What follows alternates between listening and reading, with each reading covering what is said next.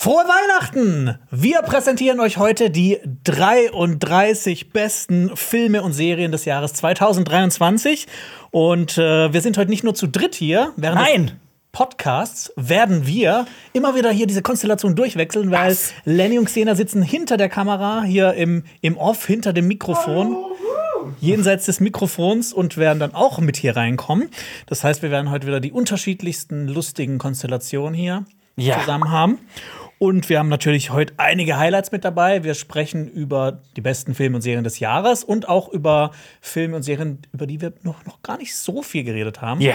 Aber natürlich auch die großen Highlights, sowas wie Oppenheimer oder Barbie. Barbie. Ich will ein äh, Behind-the-Scenes-Format zu unserem Podcast namens Jenseits des Mikrofons. Jenseits des das, klingt voll, das klingt poetisch. So ein, Aber so ein Stummfilm dann, ne? Ja, stimmt. Kein Mikrofon am Start ist. Ein, ein stummer Podcast. Stummcast. ja. Aber wer wir alle sind, erfahrt ihr jetzt. Du hörst einen Podcast von Funk. Cinema Strikes Back. Hier geht's um Filme, Serien, Comics. Und was uns sonst noch so Wahnsinniges einfällt. Mit uns fünf. Jonas, Xenia, Alper, Lenny. Und Marius. Okay, also wir haben ganz viele Filme mitgebracht, die wir als Tipps mit rausgeben möchten. Ganz viele Filme, über die wir noch nicht gesprochen haben. Und ein Film, den wir drei gesehen haben und für sehr, sehr gut befunden haben, ist ein ganz aktueller Film. Hook. Der, Junge. der, ähm, Gegenteil. der mich sehr überrascht hat. Ich hätte nicht gedacht, dass er so gut ist. Die Rede, Auch nicht. ja. Ich hatte große Hoffnungen. ja? Ja. Ich, ich bin sogar für diesen Film extra alleine ins Kino gegangen, Ja. obwohl ich sowas nicht mache. Wirklich? Das nicht? Machst du das nicht? Natürlich Mach machst ich du das. so oft. Ne? Also mache ich quasi nie. Ich war vielleicht in meinem Leben so wirklich aktiv, jetzt nicht in der Pressevorführung, sondern wirklich so im Kino mit Ja. anderen Leuten. War ich vielleicht dreimal in meinem Leben alleine. Ich habe das, früher Einer- ich hab das früher jede Woche das gemacht. Einmal die Woche am Kinotag. Freak. Nein, es ist überhaupt nichts Schlimmes daran, alleine ins Kino zu gehen. Ähm, zum Beispiel in den Film Godzilla Minus One aus Japan von Toho. Der Film über, also der fängt 1945 an, so in den letzten Tagen des Zweiten Weltkriegs. Es geht um einen Kamikaze-Piloten, der ähm, desertiert, könnte man sagen. Der, also er, er verweigert auf jeden Fall den, den Dienst und Bruch, also landet auf einer Insel Genau. und behauptet, er hätte ein Problem mit der Maschine. Genau, dass diese Insel ist für Kamikaze-Flieger mit Problem quasi, dass Genau. sie dazwischen landen können und er sagt, ja, ist Also kaputt. Me Mechaniker sind Genau, da. genau. Und äh, des Nachts wird diese Insel angegriffen von einem riesigen Wesen, das Gojira genannt wird, Mhm. Godzilla. Und als er dann aber zurückkehrt nach in das zerstörte Tokio, taucht auch das Monster wieder auf. Und größer. das Besondere an diesem Film, finde ich, ist, dass der so berührend ist. Ja. Ich finde den so wahnsinnig dramatisch. Der hat nichts mehr mit diesen leicht slapstickhaften Godzilla-Filmen aus den 70ern zu tun. Mhm. Der hat nicht mehr viel mit generell mit diesem, mit diesem, mit diesem Mann in einem Kostüm Godzilla zu tun und hat nichts mit dem ganzen Verschwörungsquatsch aus Hollywood zu tun, der gerade in diesem Film so akut ist. Was meinst du? Achso, du meinst ja, bei diese Godzilla Hohl- vs. Kong? Genau, Hohl, Hohlerde und so, einen ganzen Kram. Und Oh, diese, diese Millie Ja. Bobby Brown Millie- äh, Storyline, genau, genau. die ist schlimm. Also, das, das, das hier ist ein richtig krasses Kriegsdrama, das auch ohne Godzilla funktioniert hätte. Ja. Aber Godzilla setzt im Ganzen halt noch so eine metaphorische Ebene oben drauf. Und das ist großartig. Und das kommt halt auch dem Originalfilm einfach am nächsten. Diese, äh, also diese gesamte Metapher zur Atombombe und zum Zweiten Weltkrieg, das ist äh, sehr berührend alles. Ja. Ich habe bisher noch nicht so viele japanische Godzilla-Filme gesehen. Das war dann eher so ausschnittweise, wenn, oder wenn Marius mal ein Video drüber gemacht hat. Wir haben öfters mal Videos gemacht über Monsterfilme und da kommt der gute Godzilla ja auch vor. Natürlich. Das hat King of the Monsters. den letzten äh, japanischen Godzilla, den ich im Kino geschaut habe, das war Shin Godzilla 2016. Kam der Ja, offiziell raus, aber ich glaube, wir haben ihn 2017 oder 18 gesehen. Später. Und ja. Von dem war ich nicht so begeistert, deshalb war ich so ein bisschen skeptisch wegen diesen, diesen Godzilla hier, weil bei Shin Godzilla kommen 28 Milliarden Figuren vor, nur ganz kurz. Oft ist auch unten noch so eine kurze Bauchbinde, wer das ist. Im nächsten Moment ist die Figur schon wieder weg und keine Ahnung. Sehr viel in Behörden und sehr viel Genau. Bürokratie. Ja, genau. Und so ist nämlich Godzilla Minus One überhaupt nicht. Gar Also nicht. Diese, diese Geschichte dreht sich ja hauptsächlich um diesen Kamikaze-Flieger Ja, und äh, wie er mit auch mit sich selbst dann zurechtkommen muss, dass er quasi auch im Anführungsstrichen der Feigling war, der jetzt nicht mehr gekämpft hat. Ja. Und was ich auch super toll fand an dem Film, ähm, ist es zu sehen, wie Japan, und der Film spielt ja dann auch in Tokio, wie das wieder aufgebaut wird und wie Total. die Menschen dort leben, erst in den Trümmern und sich das langsam wieder aufbauen müssen. Ja, also von uns wirklich eine große Empfehlung. Wir können ja auch so ein bisschen, wir haben so ein bisschen auch äh, Liste geführt. Ähm, wir haben den alle mit 8 von 10 Punkten bewertet. Ja. also ich würde sogar noch einen hochgehen inzwischen. willst noch einen hochgehen? Ja, also ich habe noch mal nachgedacht, ich bin bei neun. Okay, Kann ich- dann gehe ich kann einen ich- runter. Ja, was? Kann ich nachvollziehen. Aber so ähnlich ähm, hält es sich auch bei dem nächsten Film, der ähm, auch von uns sehr lange und sehr oft diskutiert wurde und nicht nur von uns, sondern eigentlich, ich würde sagen, wirklich, wenn es einen Film gab dieses Jahr, über den am meisten diskutiert und debattiert und gesprochen und gestritten wurde, dann muss das Greta Gerwigs Barbie sein. Ich glaube, da sind wir komplett einer Meinung. Es geht um Barbie und Ken, die aus dem perfekten Barbieland ausbrechen und in die reale Welt ähm, fliehen und da dann auch von Mattel, dem Unternehmen, ähm, eingefangen werden, beziehungsweise versucht werden zu fangen. Und ja, der Film, was soll man dazu sagen? Wir haben sehr lange darüber diskutiert. Also uns, für uns war alle klar, der muss in die Top 10 äh, des Jahres. Ähm, ein toll inszenierter, wahnsinnig witziger Film, wie ich finde. Ähm, ja, aber wir fanden den alle gut, würde ich sagen. Ja. Ja, ich finde das, äh, ich habe den einmal in der Presseverführung gesehen und dann noch einmal im Kino, äh, im, äh, also als er regulär lief. Und ähm, das war einer der wenigen Filme, wo in der Presseverführung gefühlt viel bessere Stimmung war dann als dann Ja. im eigentlichen Kino. Ja. Also ich habe den schon, der, lief dann schon ein paar Wochen, also so, glaube ich, der erste große Hype war so abgeebbt. Mhm. Aber das fand ich schon interessant, das mal so zu sehen, dass in der Presseverführung so bessere Stimmung ist. Weil wenn man zum Beispiel auch so einen Marvel-Film in einer Presseverführung schaut, dann dann ist das schon alles eher ruhiger. Während du dann halt, wenn du normal ins Kino gehst, dann teilweise Szenenapplaus hast, wenn dann plötzlich irgendwie Ja. ähm, Andrew Garfield als Spider-Man reinkommt oder so. Ja. Ja, es gibt ähm, einen, einen deutschen äh, Kritikerpreis. Es wird immer wieder die ähm, beste Kritik des Jahres gekürt. Ich habe vergessen, wie der heißt. War es der Michael Altenpreis? Ich glaube schon. Der ging an eine Kritik zum Film Barbie, wie ich, ähm, wie hieß der denn nochmal? Wieso ich Barbie und dann in Klammern, nee, sorry, wie ich lernte, Barbie nicht zu lieben und das nicht in Klammern, weil die äh, Autorin darin genau beschreibt, dass sie ähm, äh, Barbie als Film und gerade in seiner Inszenierung wahnsinnig liebt und total großartig findet und findet auch, dass dieser Film so einen Sog erzeugt, dem man sich kaum entziehen kann und viele Szenen witzig findet, aber gleichzeitig ähm, behaupt, also kritisiert sie an dem Film auch, dass der gesamte feministische Aspekt in dem Film viel zu kurz greift und auch gerade in so einem dermaßen kapitalistischen Mattel-Film wie Barbie, ähm, dass das ein Widerspruch an und für sich wäre und diese Kritik wurde halt äh, ausgezeichnet als ähm, beste Kritik des Jahres quasi. Bei Die Autorin heißt übrigens, sorry, das will ich nur gerade, äh, Samira El Ouassil. Nur das zur Info noch. Wobei ich halt sagen muss, dabei finde ich es dann halt sehr geschickt eigentlich, Ja. diesen Film halt in diesen kapitalistischen Film einzuweben. Ja. Ähm, weil es gibt ja durchaus andere Filme, die auf Spielzeug basieren, die Mhm. jetzt überhaupt keine kritische äh, Intention haben. Also Transformers zum Beispiel Ja. als ganz großes Beispiel. Ähm, deswegen fand ich es eigentlich finde ich sehr geschickt und ich fand mich auch selber, also ich wurde irgendwie erwischt in dem Film halt auch an einer Stelle, vor allem, wo es darum geht, zu erklären, dass der Pate einer der besten Filme aller Zeiten ist. So, Ah ja, bin that, done that. Und ja, also ich finde, das ist so, ja, man fühlt sich ein bisschen ertappt, aber man kann, ich finde, dann regt dann auch zum Nachdenken an, Ja. so über Aber das eins- eigene Verhalten. Ich glaube, eins kann man, können wir Ja. auch unterstreichen, dass der Film nicht gegen Männer ist. Das muss auch kurz mal klargestellt Ja, werden, finde und- ich persönlich. Auch abseits von dem kapitalistischen Aspekt und dem feministischen fand ich den einfach wahnsinnig witzig. Ja, Okay, da oute ich mich jetzt mal. Ich fand den okay bis gut. Ich war auch gar nicht dich, so. bei der einen Szene habe ich dich lachen gesehen. Ja, natürlich. hast doch gelacht, Junge. Natürlich habe ich, habe ich gelacht. Ähm, aber ja, ich, ich fand den, glaube ich, noch mit am schlechtesten im Team, obwohl ich den auch gut fand, wirklich. ja Punktzahl, du hast, du hast sieben gegeben. Ja. Ich bin bei acht und Jonas hat sich bei neun. Genau. Kenneth. Genau. Viel mehr Punkte habe ich zum Beispiel für den nächsten Film auf unserer Film. Liste gegeben. Ansonsten, diese Barbie-Diskussion macht sie gerne in den Kommentaren auf. Mir ist das mittlerweile egal. Ich habe so viele, die wildesten Behauptungen über diesen Film gesehen, die wildesten Beleidigungen. Ich, ich kann jetzt da nichts mehr, nichts mehr Aber schocken. noch ein sehr positiver Aspekt vom Film. Zusammen mit Oppenheimer hat das dieses Jahr für so einen krassen Hype gesorgt. Ja. Das auf jeden Fall. Kino.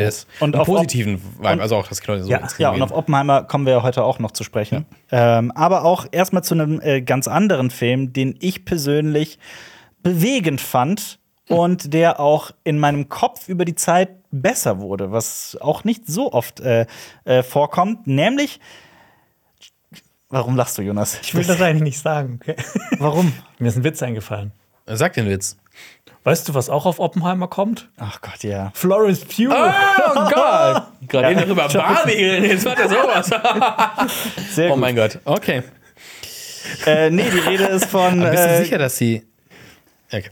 Guardians of the Galaxy Volume 3. Volume 3. Ähm, ja, der neue Film von äh, James Gunn.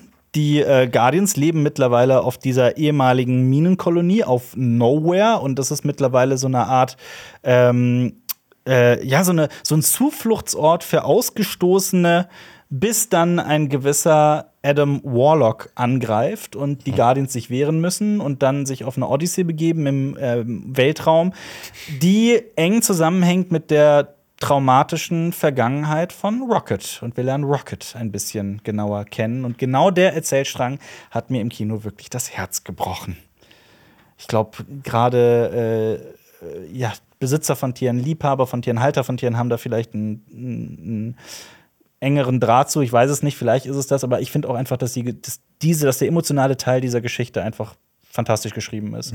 Ich fand auch das Finale ähm, dieser, dieser. Ja, nicht spoilern jetzt. Ja, ja, ich, ich versuche es nicht zu spoilern, aber ich fand das Finale auch wahnsinnig berührend. Auch dann mit der Musik und sowas, der hat das, der, der hat, der hat schon drauf, James Gunn. Also, Ja, aber ich fand klar. insgesamt, also mir hat er, glaube ich, nicht so gut gefallen wie dir zum Beispiel. Ähm, Jonas auch hasst ein bisschen, mir war da auch ein bisschen zu lang, hat mir am, äh, zwischendrin einfach ein bisschen zu lang so hin und her meandert. das verstehe ich auch. Deswegen, ähm, ja, aber ich fand ihn trotzdem ein gutes Unterhaltungskino. Hattest du das Videospiel zu Guardians of the Galaxy gespielt? Ich muss sagen, dass ich die Guardians aus dem Guardians of the Galaxy Videospiel noch einen Ticken besser finde Ja. als die aus den Marvel-Filmen. Ja, die sind ja auch ein bisschen mehr an den Comics orientiert. Ja, also ich, ich war da auch so beeindruckt, so, also wie nah das auch dran ist, aber wie weit es dann auch teilweise davon weggeht. Also ich finde das Videospiel großartig und Adam Warlock spielt ja auch da eine riesige Rolle und die beiden Adam Warlocks sind zwar beide sehr comedymäßig drauf. Adam Warlock war ja auch mal in den Comics eigentlich eine ernste Figur, glaube ich, also vor langer Zeit mal. Ähm, ich war jetzt nicht der größte Fan von dieser Adam Warlock ins, äh, Interpretation, muss ich ehrlich auch sagen. Aber ähm, ja, trotzdem fand ich den Film sehr rund. Wie war das denn bei dir, Marius? Ich bin noch nicht gesehen. Ach so, sorry. Ja, nee, der steht bei mir auf der Watchlist. Ich habe es irgendwie, irgendwie überhaupt nicht geschafft und dann war er irgendwie weg. Wie wär's, wenn du den jetzt anguckst und dann treffen wir uns noch mal in zwei Stunden und dann Okay, okay. Drehpause, Drehpause. Ich finde ja auch, dieser Film beweist, dass es nicht sowas wie eine Superheldenmüdigkeit gibt, sondern dass Marvel einfach mal wieder gute Filme produzieren muss. Äh, und, oder auch Filme, die nicht in unendlich vielen, ähm, also wie bei The Marvels, ne, egal wie man zu diesem Film steht. Und sehr viele Menschen haben The Marvels gehatet, ohne den überhaupt jemals gesehen zu haben. Aber dass man allein halt für The Marvels irgendwie zwei Serien gesehen haben muss, nämlich WandaVision und Miss Marvel, um zwei der Hauptfiguren überhaupt also kennenzulernen, das hat viele Leute verschreckt, da bin ich mir hundertprozentig sicher. Und äh, ja, Guardians 3 hat gezeigt, wie es wie es anders geht. Ja, vor allem James Gunn hat sich ja so ein bisschen auch so seine eigene Ja. Insel geschaffen innerhalb von Marvel und die Guardians of the Galaxy Filme funktionieren ja auch ohne alles andere, was da passiert ist. Ja, die waren immer so ein bisschen outstanding und dann wurde es erst langsam vermischt. Also, das Ja. war auch so ein bisschen blöder, als sie es angefangen haben zu vermischen. Die hätten das Absolut. komplett standalone machen können. Ja. Okay, sollen wir zum nächsten kommen? weil zum Thema Standalone. Zum nächsten Standalone. weil, und zum Thema äh, Videospiele, wo wir gerade eben bei dem PlayStation-Titel Guardians of the Galaxy waren, den ich sehr gemocht habe. Es gibt noch ein Spiel, das wir alle sehr gefeiert haben und eine Verfilmung, die letzten Endes gezeigt hat, man kann Videospiele so verfilmen, dass die meisten Fans glücklich sind oder viele Fans. Sogar eins zu eins teilweise. Sogar eins zu eins teilweise. Die Rede ist natürlich von The Last of Us.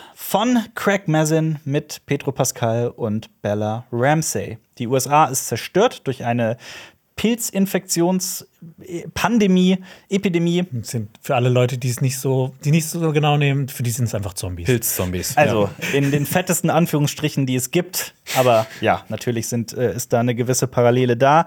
Ähm, ja, und es geht um den ähm, vom Leben gezeichneten Joel, dessen Tochter im Rahmen dieser Apokalypse verstorben ist und der jetzt ein junges Mädchen quer durch die USA verschiffen muss, weil die eine ganz besondere Eigenschaft hat, die wir jetzt hier nicht verraten. Ähm, Ellie heißt sie. Kann echt gut malen. Die kann super gut rappen. Deswegen wird sie in, an der Westküste gebraucht und muss äh, auf ein Konzert. Äh, ja. Velasco, also was, was kritisiert wird, ist gerne mal, dass es tatsächlich einfach nur so eine 1 zu 1 Kopie von Spielen ist. Oder dass es die, ähm, ja, die, die äh, Klicker oder also die, allgemein die in Anführungsstrichen Zombies, Die Pilzpeople. die Pilz-People, Mushroom-People, Ja. dass es die nicht zur Genüge gibt. Aber die Szenen, in denen sie vorkommen, die fand ich grandios. Diesem Museum oder sowas ist am Anfang. Mhm. Da sieht man das aber auch so ein Klicker, glaube ich. Und das ist, äh, war schon sehr intensiv. In dieser Stadt, das, die Szene fand ich, ja. die hat mich das so ist auch, ja, wo ganz vielen dann kommen. Ach, ja, ist das der ist auch. Mhm. ziemlich krass, ja.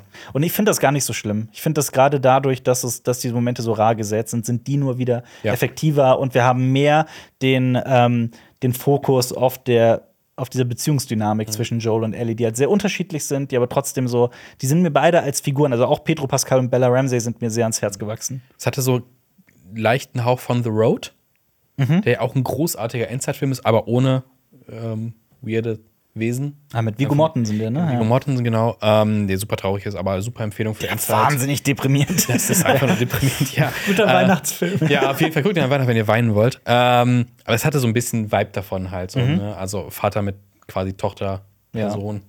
Ist schon, das ist schon, Ja, sorgt für Emotionen. Für Furore sorgte natürlich auch die dritte Folge mit Mhm. äh, Nick Offerman und ähm, dem anderen Schauspieler. Ja. Der Dude. Ja, ja, Mann. ich, ich, ich google das äh, nebenbei. Ja, vor allem, das hat ja vor allem für Furore gesorgt, weil das ja dann ziemlich weit weg von den Spielen gegangen ist und eine Geschichte erzählt hat, die so in den Spielen nicht erzählt wurde. Beziehungsweise in den Spielen wird es ja verkürzt und anders erzählt. Ja. Aber das war auch super, ja. Ich mag eigentlich nicht so Folgen, die irgendwie so rausreißen aus der Serie, aber da, boah, ich war echt so positiv überrascht über diese Folgen, so emotional. Das hätte fand's auch ein. Kurzfilm richtig gut Ja, genau, das ist Ja, eigentlich, total. eigentlich ist es ein. Also du kannst die Folge einfach so gucken. Ja. Ja. Murray Bartlett heißt er. Ah, ja. Das spielt auch in der ersten Staffel von The White Lotus mit. Ach was. Ah, das, Ja. Ich habe beides gesehen. Da und spielt er den das- Hotelmanager. Armand! Ja. Oh, du hast gerade die verrückteste Verbindung in meinem Kopf geschlossen. Ich habe das, ich habe beide Serien gesehen. Ja. Wahnsinn. Und Armand ist meine Lieblingsfigur in The White Meine Lotus.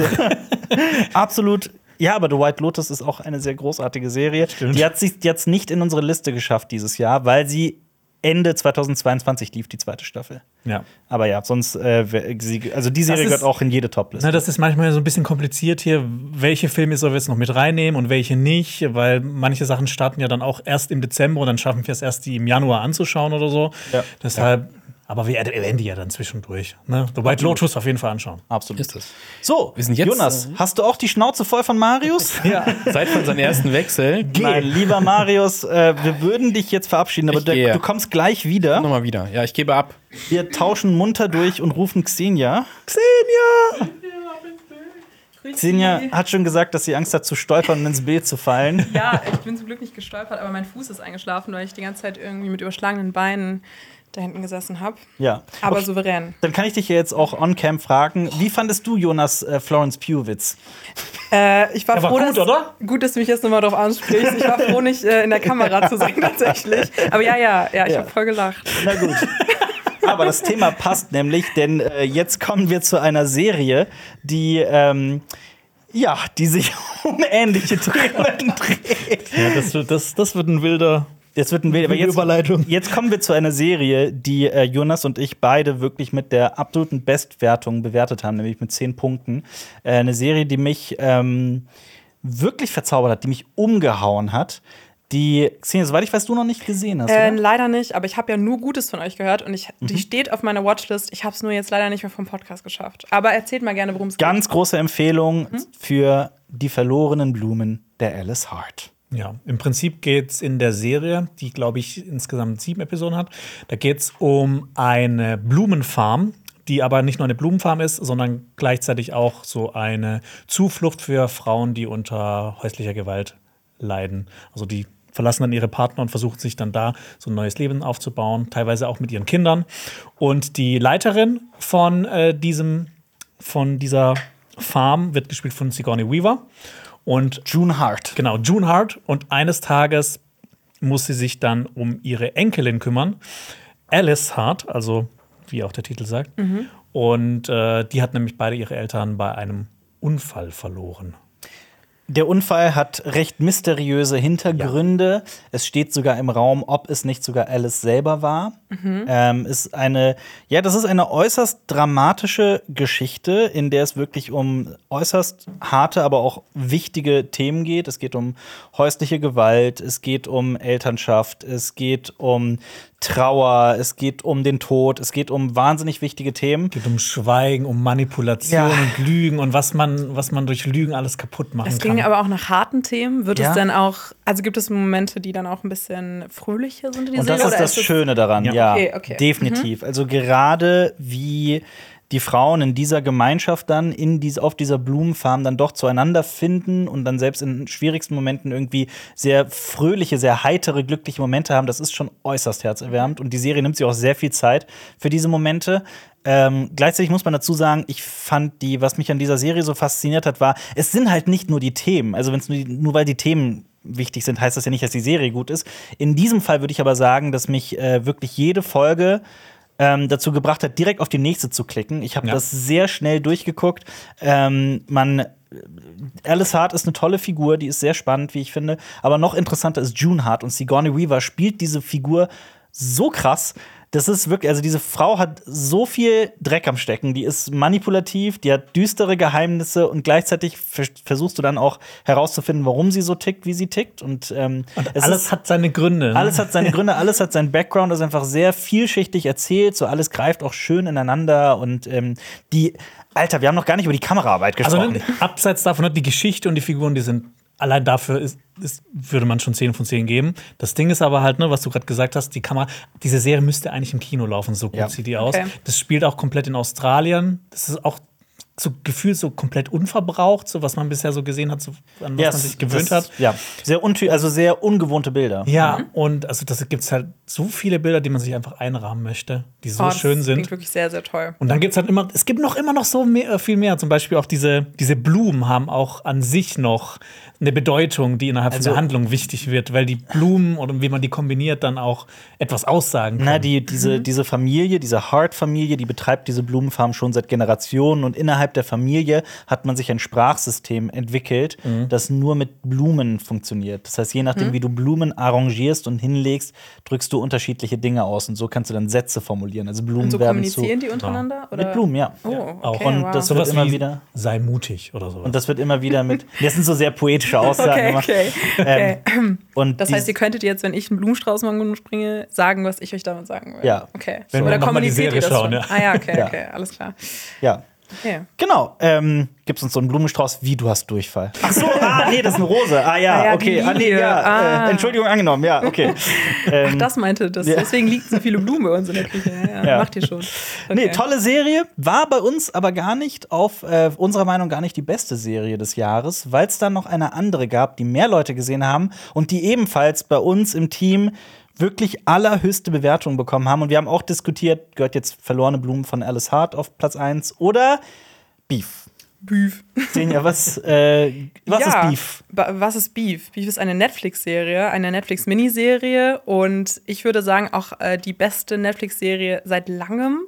Und sie handelt von zwei Mit-30ern, ähm, Emmy und Amy und Danny. Sie klingen sehr ähnlich und sind auch Spiegelbilder von zwei unterschiedlichen Situationen und Lebensstandards auch. Also Amy ist so ähm, reich und Danny ist arm, um es jetzt ganz kurz und äh, platt auszudrücken. Und beide sind aber in der Krise und leben sozusagen am Limit. Und die treffen sich dann auf so einem Parkplatz und haben aus eine Auseinandersetzung. Also ich glaube, der eine fährt irgendwie in die andere Person fast rein und äh, ab da beginnt diese Fehde zwischen den beiden. Und diese erste Staffel, oder es gibt wahrscheinlich jetzt nur eine, ähm, handelt von diesem Konflikt und so intelligent und ich finde auch so, also es hat auch, wie ihr eben schon meintet, bei ähm, die verlorene Blumen der Alice Hart, alles mit drin. Also es ist so toll inszeniert, die schauspielerische Leistung ist wirklich ho- höchstes Niveau.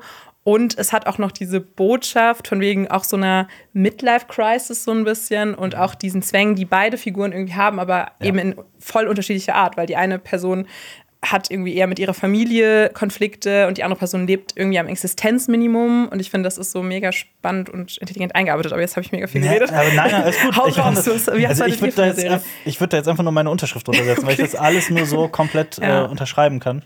Ich finde das mega. Ich finde es auch von der Dramaturgie so super interessant, weil irgendwann so in der Mitte denkt man sich so, okay, interessant, jetzt ist ja so alles geklärt. Ist Und dann sieht man so. Moment, das sind noch vier Folgen. Was kann denn da noch passieren? Das kann doch nicht gut sein. Pustekuchen ist mega geil. Also es wo, ist halt- wie- wo diese Serie auch hinführt, das ist so absurd. Ich absurd, liebe, das, ja, ja. ich liebe das Ja. Writing. So, das beginnt mit so einem klitzekleinen Schneeball, so einer Auseinandersetzung auf einem Parkplatz und so die Richtung, wo es sich hin entwickelt und wie sehr man so eine Fehde einfach auch betreiben kann, aber auch um so ein Loch im Leben zu füllen oder in der Seele.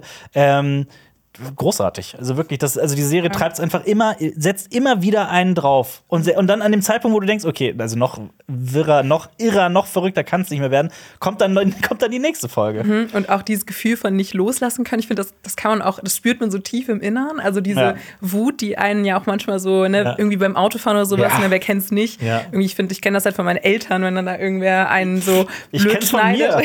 ich fahre halt nie Auto, aber ähm, oder in der Bahn oder sowas. dass man sowas nur aus Prinzip jetzt machen muss. Ja. Auch wenn Ja, man weiß, dass es definitiv. sich eigentlich nicht lohnt, man muss es aus Prinzip Aus machen. Trotz, ja, aus Ja. Sturheit. Und ich das, find, das sind, das sind zwei wahnsinnig sture Menschen. Mhm, total. Und auch darüber habe ich noch nie eine Serie gesehen. Und ich finde diese simple Idee, ja, dass da so eine riesig gute Serie draus werden kann, hätte ich auch nie gedacht. Und auch toll inszeniert, also tolle Ja. Kameraarbeit und alles, wirklich eine spannende Serie. Aber für alle, die jetzt sagen, ach, immer diese hochtrabenden Themen, es geht immer um oh, Loch in der Seele, oh, Gewalt hier.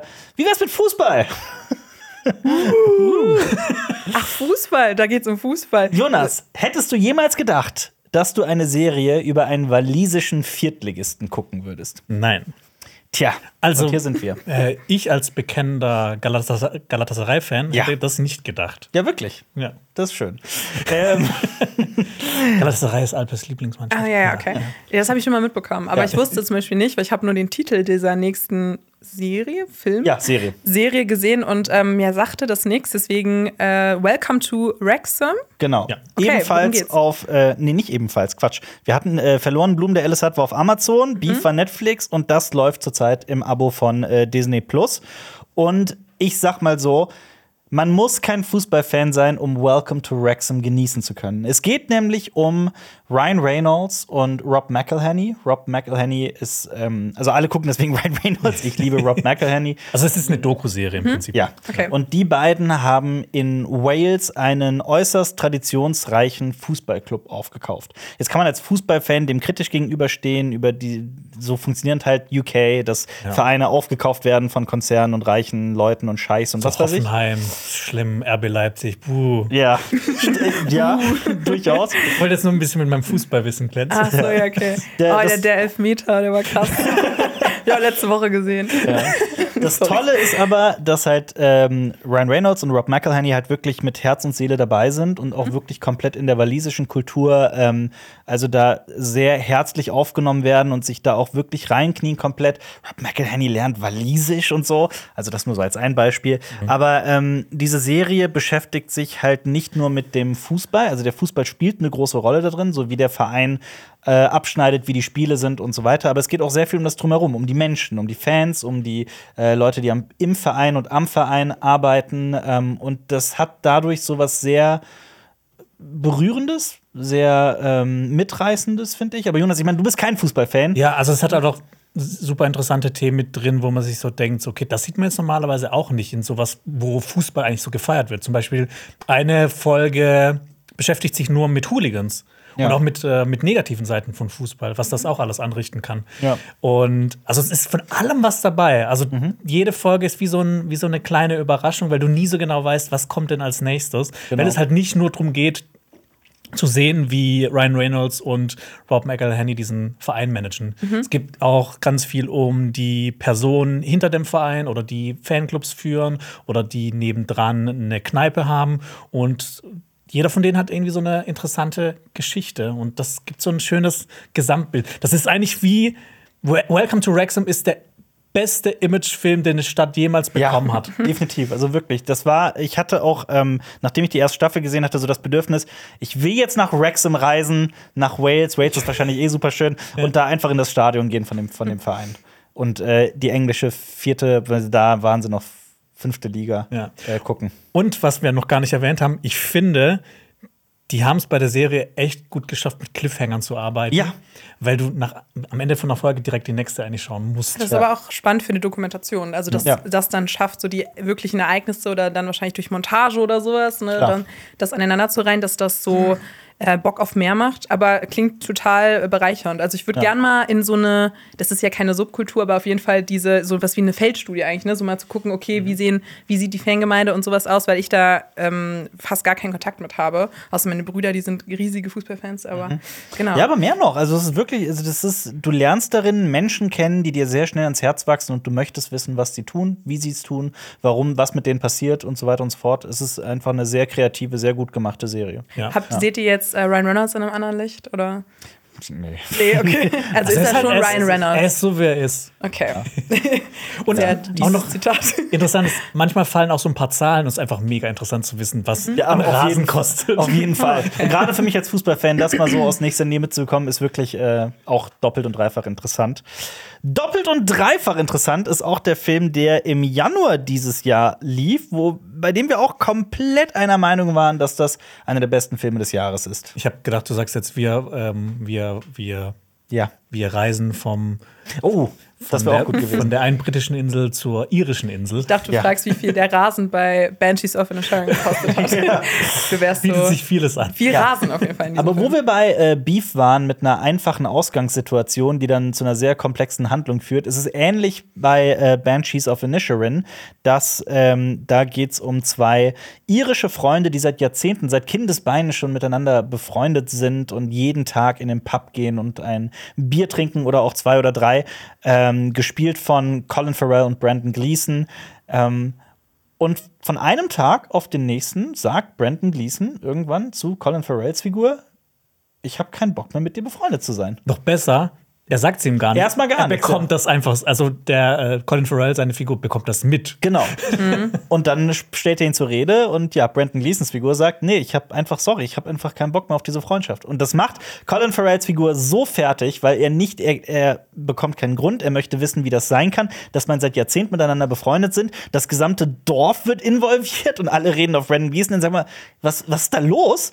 Und dann ist es halt auch spannend, wie Martin McDonough, der Regisseur und Drehbuchautor, halt diese Geschichte immer weiter und weiter und weiter treibt, bis du wirklich, wirklich bei so tiefsten philosophischen Auseinandersetzungen mit der mit deiner Sterblichkeit und dem Tod und der Kunst bist und ähm, das hat mich komplett verzaubert. Also wie albern und simpel dieser Film in manchen Momenten sein kann, aber wie unglaublich bedrückend und berührend in anderen. Ja. Und auch. was ich auch toll fand, war die Figur von Colin Farrell. Äh, Porrick heißt der, glaube ich. Porrick.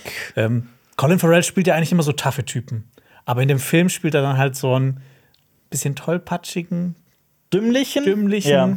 Doofkopf. Ja. Aber der Liebenswürdig. Der so ein, der ein ist reines so Herz naiv hat. und liebenswürdig. Ja, ja, genau, definitiv. Er hat ja auch den Esel, Den Jenny. süßesten Esel, ja. Ja, der genau. Also, gerade geht ja auch die Szene aus The Gentleman immer wieder äh, viral. Da spielt ja Colin Farrell auch so einen Typen im, im Jogginganzug, der da so eine Jugendgang vermöbelt. Ich weiß nicht, Ja. ob ihr die Szene kennt. Ich liebe die. Also ich mag Gentleman nicht besonders, aber Ja. die Szene ist toll.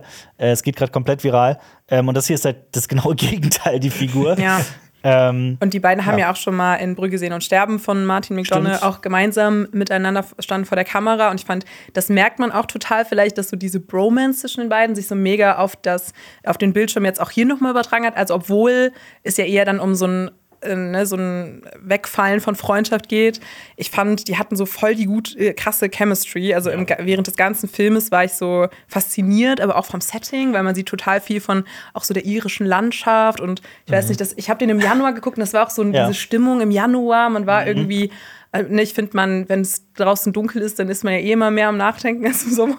Zumindest ist es bei mir. Und ich, deswegen fand ich den Film so, so toll, wenn man da richtig viele philosophische, existenzialistische Themen und sowas drin analysieren kann. Vor allem hat der noch eine weitere Ebene. Im Hintergrund findet ja der irische Bürgerkrieg statt. Und es ist ja auch noch mal so ein ganz großes Thema, dass diese, dass die Freundschaft zwischen den beiden angeblich auch eine einzige Nacherzählung des irischen Bürgerkriegs ist. Ja. Also es gibt noch mal diese Ebene, die ich als jemand, der sich jetzt mit der irischen Geschichte nur so ganz, äh, äh, also quasi gar nicht auskennt, ähm, ist das natürlich komplett an mir vorbeigegangen. Aber halt, dass der Film auch noch das bietet, ist halt spannend. Was ist euer, was ist euer Lieblings-Martin McDonough-Film? Frage ich mal so. Oh, ist so schwierig. Weil ich mag fast, also ich mag eigentlich alle seine Filme. Ich auch. Und ich habe ein besonderes Herz für Three Billboards. Also ich Auch. liebe den Film sehr, vor allem Frances McDormand in der Rolle ähm, der Mutter. Ja. Äh, richtig toll. Aber direkt danach würde bei mir wahrscheinlich auch Banshees kommen. Wie ist bei euch? Genauso. Dahinter sieben Psychos und dahinter Brügge sehen und sterben. Und das heißt schon was, weil Brügge sehen und sterben ist so ein toller Film. Und dass der auf Platz 4 ist, sagt halt nur, was für eine Qualität die anderen drei haben. Fragen von dir hier. Ich mich hier wie in so einem Variety-Interview. Ja. ja, und damit äh, verabschiede ich mich. Ich, äh, Oh, es ist so kurz. Das, ist hier, das geht hier los wie, Ja. wie auf Die der Zeit vergeht Achterbahn. wie im Flug und äh, wir holen hier rein ins Set. Lenny. Lenny. bis gleich. Lenny. Wie geht's dir denn, Lenny? Hi, ähm, Stimme ist so richtig Stimme krächzig. ist so, ja, die ist, die ist ein bisschen eingerostet, weil wenn man da die ganze Zeit sitzt, man redet ja nicht und deswegen. Äh, Aber man hat den Reiz, äh, man will reden. aber ich bin hier, ähm, jetzt, ich, ich, ich, hätte, ich hätte jetzt mit, mit der Frage gerechnet, dass du sagst, talk to me. Ich habe Weil- auch gerade gedacht, so Talk to Us, und dann wollte ich so den Gag machen. Talk to Me, das ist nämlich der nächste Film, über den wir reden. Dann hast du gedacht, so, nee, der Gag, der ist so schlecht, den macht er Jonas. Ja, ich genau, ich wollte auch so, ich wollte es dir lassen, den Happen. Ähm, ja, Talk to Me. Äh, den haben wir auch sehr gut bewertet. Also Jonas, du hast ihm neun Punkte gegeben. Ja, für mich war da einer der besten Filme des Jahres. Also ich habe den in meine persönliche Top 10 Mhm. aufgenommen. Ich habe den tatsächlich auf dem Fantasy Filmfest gesehen. Ich weiß gar nicht mehr, ob das das Hauptfestival war oder eins dieser Nebenfestivals. Und ihr wart da, glaube ich, auch beide mit dabei. Ich bin mir gerade nicht mehr so ganz sicher. Haben wir auf der Berlinale geguckt. Ah, ja, ja, hier- natürlich. hier- Ein bisschen früher. Ein bisschen exklusiv unterwegs gewesen. Genau, wir waren am Red Carpet und äh, ja, ähm, haben den da sehen können. Aber willst du mal erzählen, wenn du den so feierst, worum es geht? Kurz und Ja, knapp. also im Prinzip geht es um eine Gruppe von Jugendlichen, die mit Hilfe von einer das klingt alles so ein bisschen absurd, was ich sage, die mit Hilfe von einer Hand ähm, quasi von äh, Dämonen bes besessen werden können und denen gibt das so einen Kick, als ob das jetzt, als ob die jetzt den Bon rauchen oder sowas. Okay, besser hätte ich es nicht zusammenfassen können. Jonas weiß, wie die Gen Z tickt, was, natürlich. was uns wir bewegt. rauchen alle Ja. noch Bon. Ja, also das, das gefällt denen und äh, die, die filmen das auch mit und das ist auch cool und jeder will das mal machen. Aber andererseits, es gibt halt auch Regeln in diesem Horrorfilm. Man darf das nämlich nicht zu lange machen, sonst kann es nämlich sein, dass dieser Dämon einen weiter begleitet. Und ähm, man kann sich ja wahrscheinlich schon denken, was passiert. Deshalb, ähm, ja, ich fand den einfach wahnsinnig erfrischend. Der ist ja auch von zwei YouTubern gemacht worden oder von zwei ehemaligen YouTubern. Die- Ähm, der ist einfach ähm, so schnell, so frisch und der hat irgendwie so, so Horror hat ja oft manchmal so was Angestaubtes und ich finde, der hat dem so, so, so, so, so was Neues gegeben. Und hier auch mal wieder das Setting Australien. Ich äh, habe ja, ein- ich hab ja ein Herz für Australien als äh, Kinonation. Äh, was ich aber noch zu sagen habe, ist, äh, ich bin jetzt berühmt. Tatsächlich. Du bist Weil, ähm, Oh, okay. Ja, warte, weil ähm, Letterboxd. Oh, ja, ja, oh mein Gott. Die haben so ein Format, wo die äh, Filmschaffende immer interviewen und dann den Reviews zu ihren Filmen vor, äh, vorlesen. Und die beiden Regisseure, Danny und Michael Philippou, die haben meine Review da vorgelesen. Ach, echt? Ja, und ich habe so, ich hab so einen Gag gemacht. Äh, ich habe gemacht, oh mein Gott, ich, äh, eine neue Angst von mir wurde jetzt unlocked, nämlich äh, Angst davor, dass äh, Geister einen Fußfetisch haben. Und die, und die beiden, also den, den Gag muss man, äh, versteht man nur, wenn man den Film geguckt hat. Und die beiden haben gelacht. Ich habe ich hab die beiden zum Lachen gebracht. Und, Wieso hast äh, du dem Film dann nicht zehn Punkte gegeben? ja, weiß ich nicht, aber die sind unfassbar sympathisch. Okay. Ähm, ich ich gehe auch mit, was du alles sagst. Was mich, glaube ich, am meisten gestört hat bei dem Film ist, obwohl die beiden unfassbar jung sind, ich fand's cringe. Also ich fand's, ich fand da so manche Dialoge von diesen, von diesen äh, Jugendlichen waren so sehr unauthentisch, weil das so wirklich so, oh mein Gott, ja, wir sind so cool, wir sind, wir, wir, Also, die waren so ein bisschen zu So cool. diese die waren Klass- die waren so Klischees vielleicht Fand von ich schon. coolen Personen in so einem Highschool-Film. Fand ich schon. Also es Ja. kann auch einfach sein, weil ich halt nicht unfassbar nicht cool bin. Deswegen, äh, deswegen kann es auch sein, dass ich, dass ich deswegen. Hey, du bist cool. Die haben auf deinen Witz reagiert. Genau. weiß ich nicht, aber vielleicht, vielleicht war es so ein Mitleidslachen. Die hatten dich vor Augen, als sie diese Figur geschrieben haben. Ähm, aber ich muss, ich muss, nein, Spaß. Ich muss auch, äh, ich gehe da ein bisschen bei Lenny mit. Ich fand äh, teilweise den Film auch sehr erfrischend. Ich weiß total, was du meinst. Ich glaube, das liegt dann auch vielleicht an dem Hintergrund von den beiden, ich weiß gar nicht, sind das Brüder? Danny und Michael Philippou heißen ja.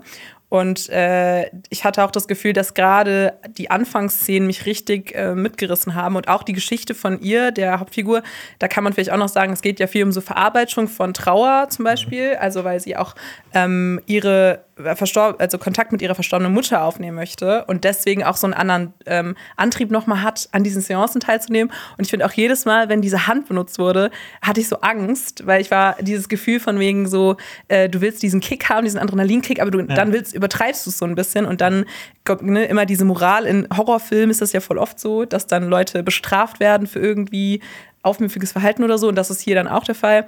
Aber ich muss sagen, hinten raus wurde der mir dann, wenn es um so Schockelemente ging, auch nicht so toll umgesetzt, also was Budget und auch vielleicht Practical Effects anging, weil ich mag das immer mehr, wenn Horrorfilme nicht so viel zeigen von dem, wovor wir Angst haben sollen, sondern eher ja ein bisschen so seichter bleiben und das alles nur andeuten. Und ich fand, der Film hatte das Problem, dass es gegen Ende für mich ein bisschen zu ähm, drüber war. Aber ich habe trotzdem äh, dem Film 7 von 10 gegeben. Also äh, Same. ja, kann man, kann man machen. Talk to me. Einem weiteren Film, den du 7 von 10 gegeben hast, Meine Lieblingszahl, 7 von 10. ist äh, Sonne und Beton. Ein deutscher Film hier auf der Liste, der Endlich mal. dieses Jahr gestartet ist. ähm, von einem. Können es noch. Wir, sind- wir sind wieder wer. Wir sind Oscar. Genau. Mit Sonne und Beton bestimmt. Das ist nämlich der nächste Film. Felix Lobrecht bei den Oscars. Das äh, ist definitiv Ja. was, was ich nicht sehen möchte. Um was geht's denn in Sonne und Beton? In Sonne, in Sonne und Beton, äh, da geht es um einen Raubfall im Jahr 2003. Also es ist generell, dieser Film ist, sprüht 2000er Ästhetik wirklich ins Gesicht und das finde ich das Geile an dem Film. Also es ist wirklich so, diese 2000er Vibes, die sitzen und es geht darum, dass ein paar Schüler in äh, eine äh, Schule einbrechen wollen, um dort PCs zu klauen, neue PCs, um sich damit äh, ein bisschen Geld zu verdienen und ihre Schulden zu bezahlen bei ein paar Dealern in ihrer Stadt. Denn sie kommen aus der Gropiusstadt in Berlin.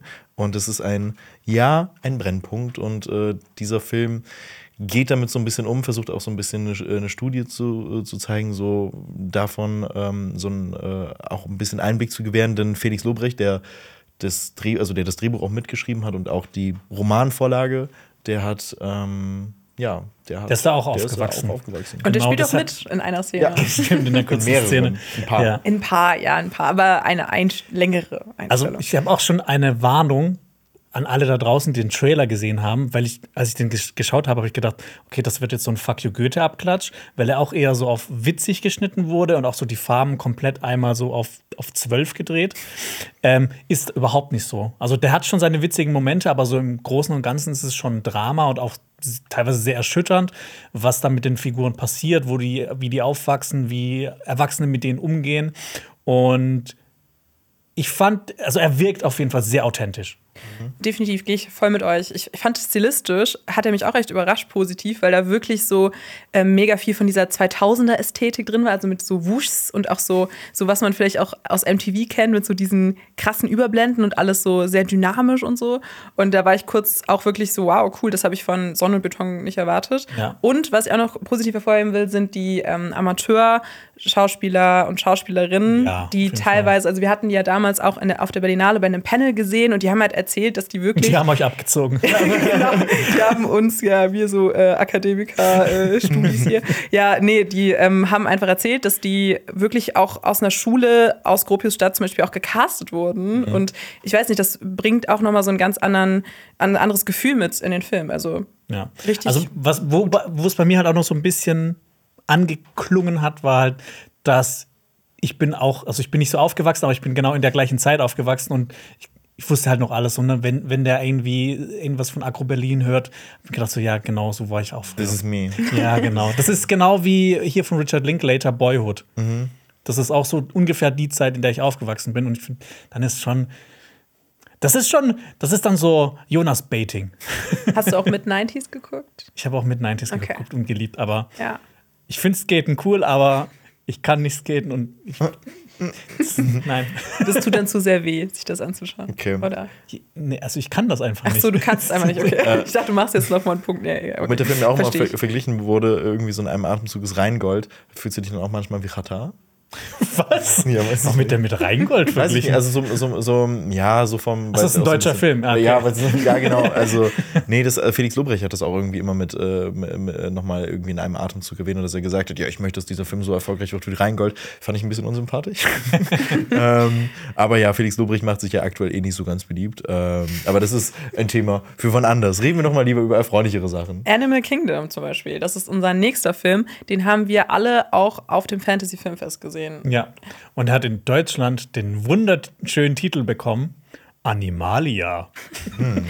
Ich glaube, das liegt an dem Fakt, dass es so viele Animal Kingdoms gibt, weil ich auch noch mal in der Recherche, ich wollte mir die, die Synopsis noch mal so in äh, Erinnerung rufen und dann war ich kurz so, Hast nein, das ist nicht die Miniserie. Genau, ich war kurz so, warte, wie? Ich seh, finde diesen Film Haben wir nicht. diesen Film überhaupt geguckt? Existiert der? Genau, das habe ich voll oft, weil wir so viele Filme gucken. Aber dann habe ich mich doch noch mal erinnert. Animal Kingdom handelt ja von so einer berührenden Vater-Sohn-Geschichte eigentlich. Und es geht um eine, ich weiß nicht, ob es in der Zukunft spielt oder ob es eine Parallelwelt ist, aber Ja, sowas. Also es spielt so quasi in unserer Gegenwart. Gegenwart, genau, auf jeden Fall wirkt es jetzt nicht wie Vergangenheit. Ähm, Bisschen dystopisch. Zukunft, dystopische Element hat es auch, in einer Welt, in der Menschen sich ähm, mit der Zeit in Tiere verwandeln oder zumindest so eine Art ja, Body-Transformation, also Körpertransformation Ja. durchmachen. Aber vor allem manche Menschen. Manche Menschen, ja. Also es wird auch willkürlich ausgewählt. Du weißt nicht so wirklich wieso. Und ähm, unser Protagonist, seine Mutter zum Beispiel, erfährt das und dann mit der Zeit auch, ähm, ja, äh, schlägt es auch so ein bisschen noch näher irgendwie an ihn heran. Ich weiß nicht, ich wollte es jetzt nicht so spoilern. Okay. Ich glaube, das kann man Ja, so kann man spoilern. Okay, auch er äh, durchläuft so diese Transformation. Und ich finde, es ist so ein bisschen Coming of Age und äh, zusammen mit diesem Body Horror. Und ich finde, das sind so zwei Genres. habe ich ja immer das Gefühl, da muss auch schon viel schief gehen, dass ich das nicht mag. Das ist Xenia-Baiting. Das ist wirklich, also Titan ist ja auch einer meiner Lieblingsfilme von Julia Ducournau und das ist auch so ähnlich. Da geht es auch Ja. um Body Horror. Aber ja, ich fand den Film richtig toll. Vor allem, ich habe geweint am Ende. Es war, es war sehr das berührend. ist so berührend. Genau. Und ich finde es geil, dass die halt einfach noch so diesen extra, Strap, extra Step gegangen sind. Und diese ganzen Kreatureneffekte sind handgemacht. Und das sieht so toll aus. Make-up ist wirklich, es ist, ist der Wahnsinn. Also, du siehst dann halt von einem Menschen, der aussieht wie eine Schildkröte, bis hin zu einem Menschen, der aussieht oder sich langsam in einen Vogel verwandelt. Und das sieht alles so gut aus. Genau. Ja. Und vor allem auch manchmal diese, diese Steps, also die sind ja nicht von jetzt auf gleich wirklich so ein Werwolf oder so, sondern so minimale Veränderungen im Gesicht Ja. werden schon dargestellt und das sieht wirklich so gut aus. und auch die einzelnen ähm, Stadien, weil ich finde auch, ich habe noch einen anderen Film gesehen, Tiger Stripes, ähm, der auch ähnlich um so eine Body-Transformation geht zum Tier. Und da war das nicht so gut umgesetzt. Also es hat auch weniger Budget, aber da habe ich nochmal gemerkt, wie intelligent das hier dann auch so, ne, irgendwie er blickt sich so einen Spiegel an und hat dann plötzlich so Zähne, äh, wachsen ihm und sowas. Und Oder wenn es sich nur der, Angst. der Kiefer plötzlich ein bisschen markanter ist oder sowas. Toll. Und das sind so Details, die den Film richtig besonders machen. Es sind auch wirklich so ekelhafte Sachen drin. Also ich, Ja. äh, so gibt es so eine Szene ähnlich wie in Black Swan, wo, äh, wo Natalie Portman sich da diesen Hautfetzen so abzieht. Die Szene gibt es auch ähnlich in Animal Kingdom. Ja. Ist Ja. wirklich furchtbar. Definitiv. Ja, Furchtbar ist auch, dass, dass du, Jonas hier jetzt gehen muss. Ja, dass du jetzt gehen musst. Jonas. Okay, wir sehen uns äh, später wieder. Tschüss. Aber gar nicht furchtbar, es ist Alper jetzt reinkommt. Hallo Alpa. Hallo, also ich habe die Animal Kingdom gegoogelt und die ersten drei Einträge waren alle zu dem Film. Okay, ja, dann hat sich Okay, das dann- mittlerweile Wir können einfach nicht googeln. Oder der Film hat sich mittlerweile ein bisschen mehr Genau, in der, in rumgesprochen. der halben Stunde. Also ich, ich als Gen Z, ich gebe halt alles bei TikTok ein. Also ich google gar nicht mehr. TikTok ist meine Suchmaschine. Das ist Ja. meine Suchmaschine. Aber hey, wir können über Filme sprechen, die wir drei äh, gesehen haben oder zumindest Teile von uns, Mhm. äh, wie zum Beispiel den nächsten. Das war ein Film, zu dem habe ich eine ganz besondere Beziehung. Okay. Weil, Schieß los. also, ich durfte, dieser Film lief auf dem Fantasy Filmfest, das wir ja alle sehr fleißig besucht haben. Äh, ich durfte den allerdings vorab sehen. Und ich habe diesen Film als extrem gut empfunden. So als kleine Filmperle mit einem ganz schmalen Budget, aber ein Horrorstoff, der ähm, auch was zu sagen hat und trotzdem auch als Horrorfilm funktioniert. Und ich habe halt allen Leuten, die ich gesehen habe, also ich fand den mega, guckt den, geht rein, so wir haben ein bisschen drüber gesprochen, ne? Und ich hatte die ganze Zeit Angst, oh Gott, hoffentlich habe ich den jetzt nicht empfohlen. Die finden den alle, alle total kacke. Aber das war überhaupt nicht der Fall, sondern die Leute sind dann wirklich aus dem Film rausgekommen und haben gesagt, ey, der war wirklich so gut. Nämlich Raging Grace. Es geht um eine philippinische Haushälterin, die nach ähm, die in England eingewandert ist und dort für die unterschiedlichsten reichen Familien als Haushälterin arbeitet, als Putzkraft, als Au pair und so weiter und so fort. Ähm, und eines Tages bekommt sie ein ganz lukratives Angebot, in einem Herrenhaus zu arbeiten und dort auch ein Zimmer zu beziehen und für einen reichen Mann zu arbeiten, der allerdings im Koma liegt und oben im Schlafzimmer an Maschinen hängt. Ähm, und sie beschließt, den Job anzunehmen. Denn sie hat auch noch ein Geheimnis, das sie in jedem Job ähm, ja, für sich behält. Sie hat eine junge Tochter, die sie mit in dieses Haus schleust. Und dort findet sie aber heraus, dass dieser Mann ein äußerst düsteres Geheimnis birgt. Und ja, den Rest möchte ich nicht verraten. Und die Tochter heißt Grace, also Ja, wie der stimmt. Titel schon sagt. Ja. Ich auch noch ein guter Zusatz. Heißt die Tochter Grace oder sie? die Tochter heißt Ach, Grace. die Tochter ist Grace. Ja, Ah, okay. Ja. Stimmt, Joy, ja. Ja, Ja. und ähm, du, hast es, du hast es schon so perfekt beschrieben. Das ist ja ein Horrorfilm und ich hatte alleine schon Horror gespürt, wenn Grace nachts irgendwie einfach rumgeschlichen ist und ich die ganze Zeit, oh mein Gott, bitte werd nicht erwischt und, und, Mhm. Ja. und alles. Ich finde, das hat der Film schon so super gemacht. Die ganzen Horrorelemente sind wirklich richtig gut, die schocken auch. Um, aber eigentlich, was Xenia eben perfekt beschrieben hat, also der zeigt ja eigentlich nicht so wirklich viel. Es passiert sehr viel einfach auch in deinem Kopf. Ja. Und er hat so einen krassen Subtext. Es ist, es ist wirklich, da steckt so viel hinter und was dann auch alles aufgedeckt wird, was auch mit dem Twist jetzt so ein bisschen zu tun hat, also beziehungsweise worauf das Ganze hinausläuft. Äh, deswegen kann man da, glaube ich, nicht so zu 100% drüber reden, was das jetzt so genau ist. Das wäre ein Spoiler, ja. Das wäre ein. Spoiler, aber es ist wirklich, da steckt so viel mehr dahinter. Und, und er wirkt so, ich glaube, das ist so ein Lob, was man, glaube ich, so im Film äh, an, äh, hier anrechnen kann, ist, der wirkt so, als ob sich A24 den einkaufen würde. Ja, auf jeden Fall. Ja. Vor allem also bei dem Budget, der Film hatte kaum Budget und trotzdem noch so gut auszusehen. Ich meine, man merkt es halt dadurch, dass die Sets limitiert sind und so und dass äh, trotzdem so eine tolle, komplexe Geschichte erzählt wird, ist schon ähm, außergewöhnlich, ja. Ich habe den auch äh, definitiv irgendwie fast auf meinen Platz 1 gesetzt, also gedanklich. Schade ist, dass der bisher noch gar nicht rausgekommen ist in Deutschland. Also der hatte noch keinen Kinostart. Und deswegen fällt es dann auch mal so ein bisschen hin, hinten über, wenn man sagt, ah, ne, man will den besprechen. Das ist immer so dieser eine nächste Ton ist, den kann man nur hoffen, dass der vielleicht bald mal auf einer Streaming-Plattform oder sowas erscheinen wird.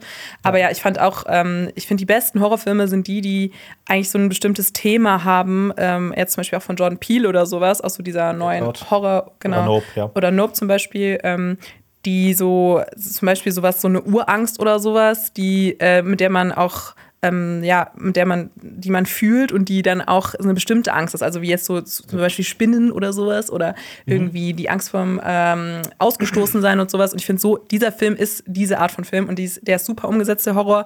Und auch die schauspielerische Leistung von der Kleinen, also Grace, Mhm. ähm, ich glaube, die heißt Jaden Page Bordilla, die Schauspielerin, ist auch total krass. Total. Also, und, ja, und es sind halt auch äußerst, ähm, also man muss natürlich offen sein für die Themen, die der Film halt auch anspricht. Und Das sind äußerst, ähm, ja, kritische, äußerst, also gesellschaftliche Themen wie Migration, wie die äh, Arm-Reich-Schere, die hier immer wieder eine Rolle spielt. Und ähm, Kolonialismus spielt sogar eine ganz, einen ganz großen Aspekt.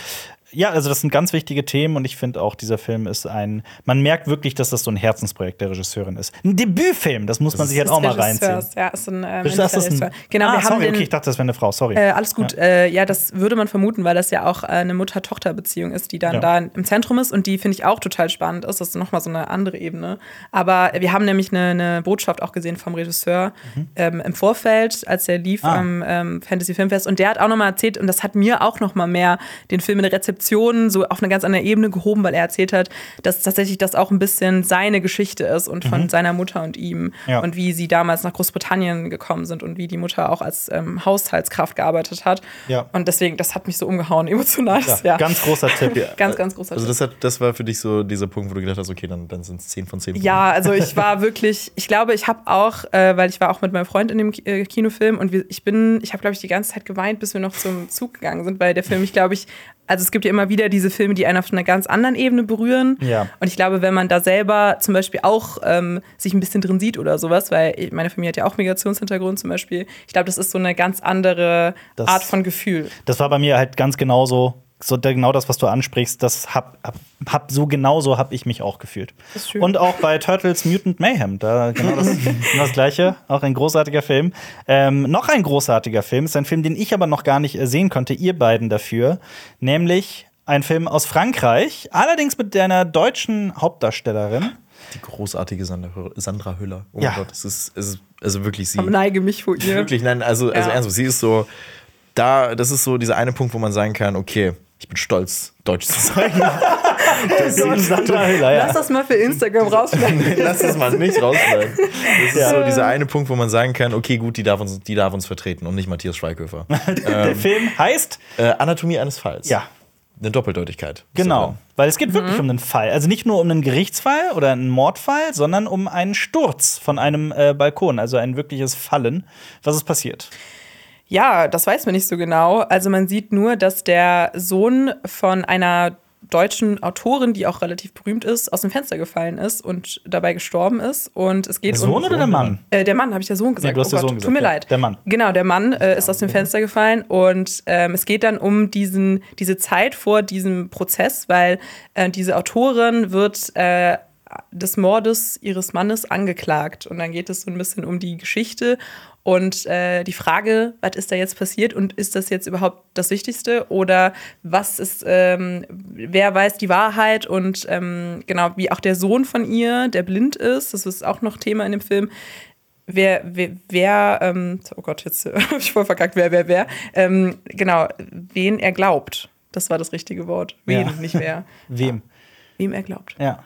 Und wie dieser Gerichtsfall die Beziehungen verändert, habe ich mir sagen lassen, dass so die, also den der quasi der psychische Effekt eines Gerichtsfalls, der dermaßen umfassend und wichtig ist auf die Leben und die Persönlichkeiten der Figuren. Ja, Es ist- also, ja. also es ist im Prinzip, wenn man es so simpel beschreiben möchte, ein Whodunit, ähm, ohne herauszufinden, wer es eigentlich jetzt war. Also es ist, also man, Leute, die da wirklich sind, okay, ich möchte wissen, was hier passiert ist, wer da was gemacht hat, die werden wahrscheinlich nicht befriedigend aus dem Kino rausgehen, weil darum geht es nicht. Es geht wirklich um diesen Prozess und was das alles mit den beteiligten Personen macht. Und ich finde, das ist wirklich die große Stärke des Films. Und dieser Hund, der in dem Film mitspielt. Es ist wirklich, also dieser, Ja, das ist, Fuck, was hat was hat das mit diesem Hund auf sich? da ist, da ist so ein, also, also die Familie hat einen Hund und dieser Hund ist wirklich ein Acting-Gott. Also wirklich, also Ja, es ist, das ist es krass. Gibt, Ich habe auch noch ein- nie so einen Hund gesehen. Es gibt so einen Moment, der mit, äh, mit Pillen zu tun hat und dieser Hund, der spielt das äh, fantastisch. Also Ja. es ist wirklich, es ist, alle, die aus diesem Kinosaal rausgegangen sind, haben danach gesagt, dieser Hund, was war Ja, da los? wirklich. Weil er Krass. hat so, er war so lange in der Kamera und ich finde es also wirklich unfassbar, Ja. weil meistens siehst du ja Tiere im Film jetzt auch nie ganz irgendwie im, in Nahaufnahmen und dann haben die so eine ganz lange Szene, die Oh, da doch, hast du nicht den Harrison Ford-Film gesehen? Into Leider- the, wie hieß leider der nicht. Into the Wild? Nein. keine Ahnung. Ist es aber nicht ein CGI-Hund? Ja, natürlich. Ach so, das war ein Mann im. Äh, äh, Oh, das war ein guter Gig, den ich jetzt leider nicht verstanden habe. Ich nicht gesehen. Ja gut, ähm, aber genau, das ist auf jeden Fall ein Pluspunkt. Und tatsächlich San Sandra Hüller in der Rolle Mhm. ähm, einfach unfassbar, wie gut diese Frau ähm, spielen kann. Und genau, das ist auch noch ein französischer Fil Spielfilm von einer Französin, Justine Trier, kann man auch noch dazu sagen. Ja. Und ja, ich finde auch, wenn man damit reingeht mit der Erwartung, ah, das wird jetzt so ein True Crime-Film, nee, der Film callt das vielleicht sogar ein bisschen aus. Ja. Out. Dass Okay. wir dann so sagen, ah, ähm, Ja. ich will nicht wissen, ähm, genau wer es war, sondern was das aus für Auswirkungen hat. Aber apropos Call, der äh, Harrison Ford-Film hieß Call of the Wild. Call of the Ja, Call, Wild, Call okay. of, Ruft der sein Call of Duty war Call of, the, Call of Ja. the Wild. Ähm, übrigens, Sandra Hüller spielt auch bald noch in einem Film, der, auf den ich auch unfassbar lange warte, The Zone of Interest mit. Mhm. Äh, der ist auch in Cannes gestartet und hat, äh, ähm, hat äh, da auch für ordentlich Furore gesorgt. Also sie ist ordentlich äh, unterwegs aktuell. Ja. Und das finde ich gut. Schön. Wer auch ordentlich unterwegs war, war ein gewisser J. Robert Oppenheimer. Ist viel rumgekommen, ne? Der ist äh, durchaus viel äh, rumgekommen. Der äh, Vater der Atombombe. Christopher Nolan, einer der bekanntesten Regisseure unserer Zeit, hat ähm, mit Oppenheimer einen gigantischen historischen Film geschaffen, der sich mit dieser äußerst ähm, komplexen historischen Persönlichkeit auseinandersetzt. Und äh, ja, wir drei haben in dieser Konstellation schon mal sehr ausführlich über Stimmt. Oppenheimer Sehr gesprochen. ausführlich. Ich finde, wir müssen jetzt nicht noch Worum geht's in Oppenheimer? Worum geht's da? Komm, erzähl mal. Dieses Fass müssen wir nicht aufmachen. Jetzt noch mal auch gerade, dann nutze ich jetzt hier die Gelegenheit, um das mal zu sagen. Wir haben viele, viele tolle Filme heute nicht in die Liste genommen und Serien, weil wir sie in Podcasts schon in unterschiedlichsten Variationen schon Gespräche darüber geführt haben und wir uns gesagt haben, wir wollen diese Gespräche nicht noch mal führen. Über Skinner Marink zum Beispiel haben wir schon dreimal gesprochen in Ich verschiedenen würde auch gerne Podcasts. noch mal, ich würde nämlich noch mal gerne, ich würde noch mal gerne betonen, wie Unrecht Jonas hat. Ja, oh, Jonas hat da Unrecht, da bin ich bei dir. Ähm, Skinner Marink ist ein toller Horrorfilm, aber wir haben auch zum Beispiel uns äh, dagegen entschieden, Evil Dead Rise hier noch mal zu besprechen oder den Dokumentarfilm All the Beauty and the Bloodshed, den ich sehr toll fand, die Horrorserie The Fall of the House of Usher, unseren Platz 1, Martin Scorseses großen dreieinhalbstündigen Film Killers of the Flower Moon oder den Turtles-Film Mutant Mayhem oder How to Blow Up a Pipeline, Babylon und die Serie One Piece. Da haben wir einfach gesagt, nee, komm, das äh, überspringen wir jetzt mal heute in diesem Podcast. Aber jetzt habe ich sie zumindest mal genannt. Das sind alles so Indie-Perlen, die niemand kennt. Das ist halt das Problem, so, weil.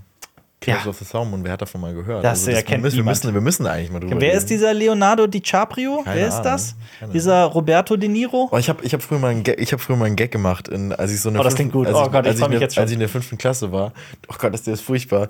Ähm, ich habe so, ich habe mal so eine Geschichte äh, geschrieben und da habe ich den tollen Gag Leonardo DiCaprio Sonne gemacht und das war's. Das und war's. Ich, ich habe ich hab da gesessen und mir gedacht, Lenny, ja, du bist es. ein Genie. Aber das ist jetzt Stoff, guck mal, wie jetzt Hä? hast du es nochmal hervorgeholt. Exakt. Ja. Ein paar. Jahre später. Ja, vielleicht werde ich es auch nochmal neu aufarbeiten. Und, Ja. ähm, ich verstehe nicht, warum Und damals saß äh, wahrscheinlich in der Klasse neben dir ein, ein äh, Mädchen, das du dann 20 Jahre später wieder getroffen hast. Ach, das ist, ach, ah, das ist, ähm, ja, ja, das ist, das ist ein sogenanntes Past Life dann. Genau. Ähm, Ja, das war ich war's. Eine gute wär- Überleitung. das Okay, wir so- sind komplett lost. Das war, sollte eine Überleitung Ja. zum nächsten Film sein. ja, ich, Also, es geht um Past Lives.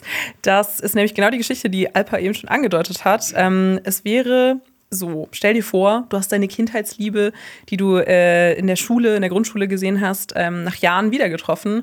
Und damals hattet ihr vielleicht so ein bisschen ein kleines Ding am Laufen. Also ihr hattet irgendwie Gefühle füreinander, wart dann irgendwie kurze Zeit vielleicht am Anbandeln, aber ihr wart noch ein bisschen zu jung und dann ziehst du in ein anderes Land.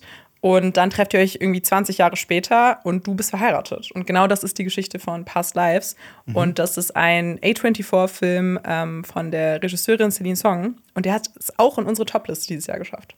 Ja, ich habe den leider nicht gesehen bisher, aber ich bin wirklich neugierig, weil ich immer wieder höre, wie ähm, erwachsen und intelligent der sein soll. Das ist er.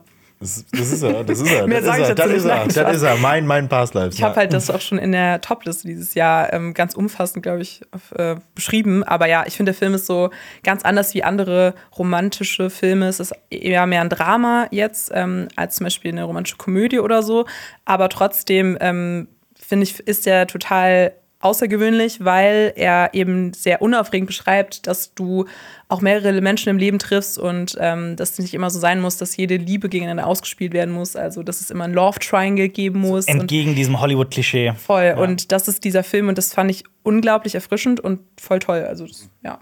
Und ist das nicht ein, ein südkoreanischer Film? kanadische, also so Kanadische eine kanadische Produktion. Koproduktion. Ja. also, Okay, ja. Ähm, ja. Aber sie, es spielt auch teilweise in Südkorea, weil es geht eben um eine Figur, die, sorry, das habe ich jetzt, Nein, okay, hättest du auch sagen können, äh, genau von Südkorea nach Kanada gezogen ist. Ja. Und er ist dann in Südkorea geblieben und es geht auch dann da ein bisschen um so Migration und auch ähm, Mehrsprachigkeit. Es gibt so diese eine Szene, die Eingangsszene, die auch immer rausgegriffen wird, weil die so ähm, toll inszeniert ist, wo ähm, so zwei Figuren ähm, diese drei Hauptfiguren, um die es dann auch geht, so ähm, betrachten von weiter weg und so darüber so mutmaßen, wer die sein könnten und wie in welcher Beziehung sie die zueinander stehen. Und das sind dann äh, unsere Hauptfigur und eben ihr Ehemann und diese verflossene Liebe und die unterhalten sich miteinander und dann sind sie so, ist das der Bruder oder ist das wie wie stehen sie so zueinander und das ist dann so ganz spannend. Ähm, Total spannend. ja, ja. ja.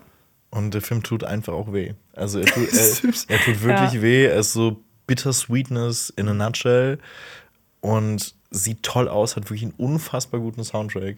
Und äh, ich freue mich definitiv mehr von der Regisseurin zu sehen, Celine Song. Ähm, ja, das ist, ist ein toller Film. Dito. Schön, da freue ich mich auch drauf. Genauso sehr freue ich mich jetzt auf Marius, der Xenia ersetzt. Beziehungsweise auch Xenia werden wir gleich wieder hören. Ähm, hallo Marius. Hallo, back again. Ich habe auch einen äh, blöden Witz über Leonardo DiCaprio. Ja, okay, Ich hab in der raus. fünften- Leonardo, das Cabrio. Ich dachte früher tatsächlich, der Name heißt Leonardo der Offene, weil DiCaprio, Caprio offen. Also in der fünften Klasse habe ich das Also gedacht. du dachtest, das wäre die Übersetzung seines ja, ja, genau, Namens. genau, genau. wir alle in der fünften Klasse eine Leonardo DiCaprio? Der war die Leonardo DiCaprio-Phase. Seid ihr alle auf den Kopf gefallen? Der Film? Das ist ein kleiner Scherz. Ja, bin ich wirklich. Ja. Ähm, ich bin sehr gespannt auf die Filme, die wir jetzt besprechen, denn tatsächlich ist das eher so, macht mir diese Filme, die jetzt kommen, mal schmackhaft, denn ich habe sie nicht gesehen. Ich kann dir die Filme sowas von schmackhaft machen. Halt dich fest. Denn Mars Express ist wirklich ein Film, der dir gefallen wird und da bin ich mir zu 100% sicher. Es ist ein äußerst außergewöhnlicher Animationsfilm.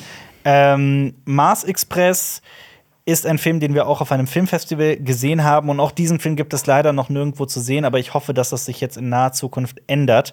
Ähm, der Film spielt im Jahr 2200 und alle Science-Fiction-Fans sollten jetzt die ähm, Ohren öffnen und die Augen, die Hose öffnen und jetzt geht's nämlich richtig los. ähm, nein, kleiner Scherz am Rande, aber das ist wirklich, das ist ein ähm, sehr, sehr, sehr viele Science-Fiction-Ideen stecken in diesem Film. Es ist eine. Das Worldbuilding ist so heftig, also an wie viele Details dabei gedacht wurde und was dieser Film alles hat. Und auch der, ähm, der Schöpfer dieses Films hat wohl viele Jahre daran gearbeitet und das merkt man. Es geht um eine Privatdetektivin und ihren Partner, der ein Android ist. Ähm, die beiden kehren von der Erde zurück in ihre Heimat auf den Mars. Auf dem Mars gibt es nämlich eine äh, Metropole namens Noctis, das ist eine riesige Stadt. Und ähm, ja, dort sollen sie ermitteln, denn eine Kybernetik-Studentin ist verschwunden und dabei auf der Suche nach ihr werden sie so mit den dunkelsten Geheimnissen der Stadt konfrontiert. Ähm, es gibt Gehirnfarmen, die Menschen anzapfen und deren Gehirne als, als Denkmaschinen, als Prozessoren äh, ausnutzen. Äh, Korruption von mächtigen Konzernen spielt da eine Rolle. Äh, Schmuggel, aber auch es gibt sehr, sehr, es gibt einen sehr, sehr großen Teil über die Rechte von Androiden. Also auch da so ein sehr Blade Runner-ähnliches Thema, wie ähm, also inwiefern muss man Menschen also das, das Prinzip der Menschenwürde ausweiten auch auf andere fehlende, Orga- äh, denkende und fühlende Organismen, wie zum Beispiel Androiden, die quasi von in dieser Welt von Menschen gar nicht mehr zu unterscheiden sind. Ähm, tolle, toller Film. Etwas zäh allerdings. Also der, es gibt Momente, in denen er sich zieht, so gebe ich komplett zu, aber das Ende hat mich dann auch wieder, wieder zurückgeholt in die. Also zwischendrin habe ich mir auch wirklich gedacht, ah, okay, gut, das ist schon zäh, aber am Ende war ich wieder total begeistert. Es ist ein toller Film, eine krasse Geschichte und ein Riesenwerk. Mars Express. Ähm, ist ein Animationsfilm. Ich glaube, das muss man auch nochmal. Hat er gesagt. Hab ich Okay, gesagt, genau. genau. Ja, kein Also, Problem. ja, ja. Die, die ganze Geschichte Er hat gesagt, Ohren und Hosen auf. Okay, ja. Du, du hast Ich nur habe deine Hose ich hab nur geöffnet. wieder meine, ich hab, ich hab nur meine Hose aufgemacht. Als Danny gehört hat, Hose auf, hat er das Film Da hab ich- komplett auf Durchzug geschaltet. Ich war so, wow! Jetzt geht's los. Jetzt Nee, wie fehlt nur noch fandst du den? DiCaprio. Danny, wie fandst du den? Ich fand Mars Express toll. Also es ist, ähm, ich glaube, das ist etwas, was ich auch noch sagen wollte. Man muss mit dem Animationsstil, glaube ich, warm werden, weil der ist so ein bisschen, Rough?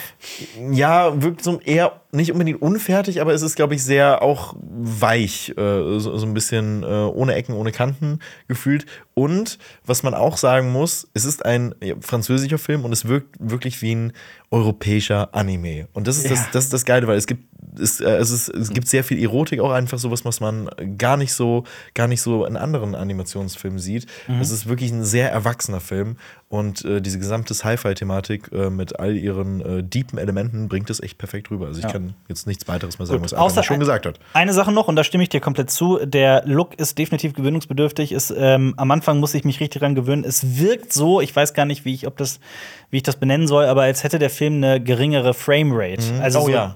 die Bewegungen sind so sehr abgehackt und so weiter. Und da muss man sich dran gewöhnen. Aber man gewöhnt sich relativ Genau. schnell dran. So nach fünf Minuten habe ich das gar nicht mehr wahrgenommen. Exakt, weil man dann halt so in dieses Worldbuilding versinkt. Ja. Äh, das ist dann echt kein Problem. Der ist aus Frankreich, ja? Genau. Ich, das ja, ich, ich, ich kann mir vorstellen, was es hat. Ähm, viele französische ähm, Animationsfilme haben so einen gewissen Stil, auch wo man denkt, okay, da könnten ein paar Frames mehr drin sein. Ja. So eine gewisse Ästhetik. Ich kann mir vorstellen, dass der so ein bisschen so in diese Fußstapfen von dieser Ästhetik tritt. Also Klingt danach, ähm, ja. so. Ich habe mir die Bilder hier gerade ein bisschen mir angeguckt.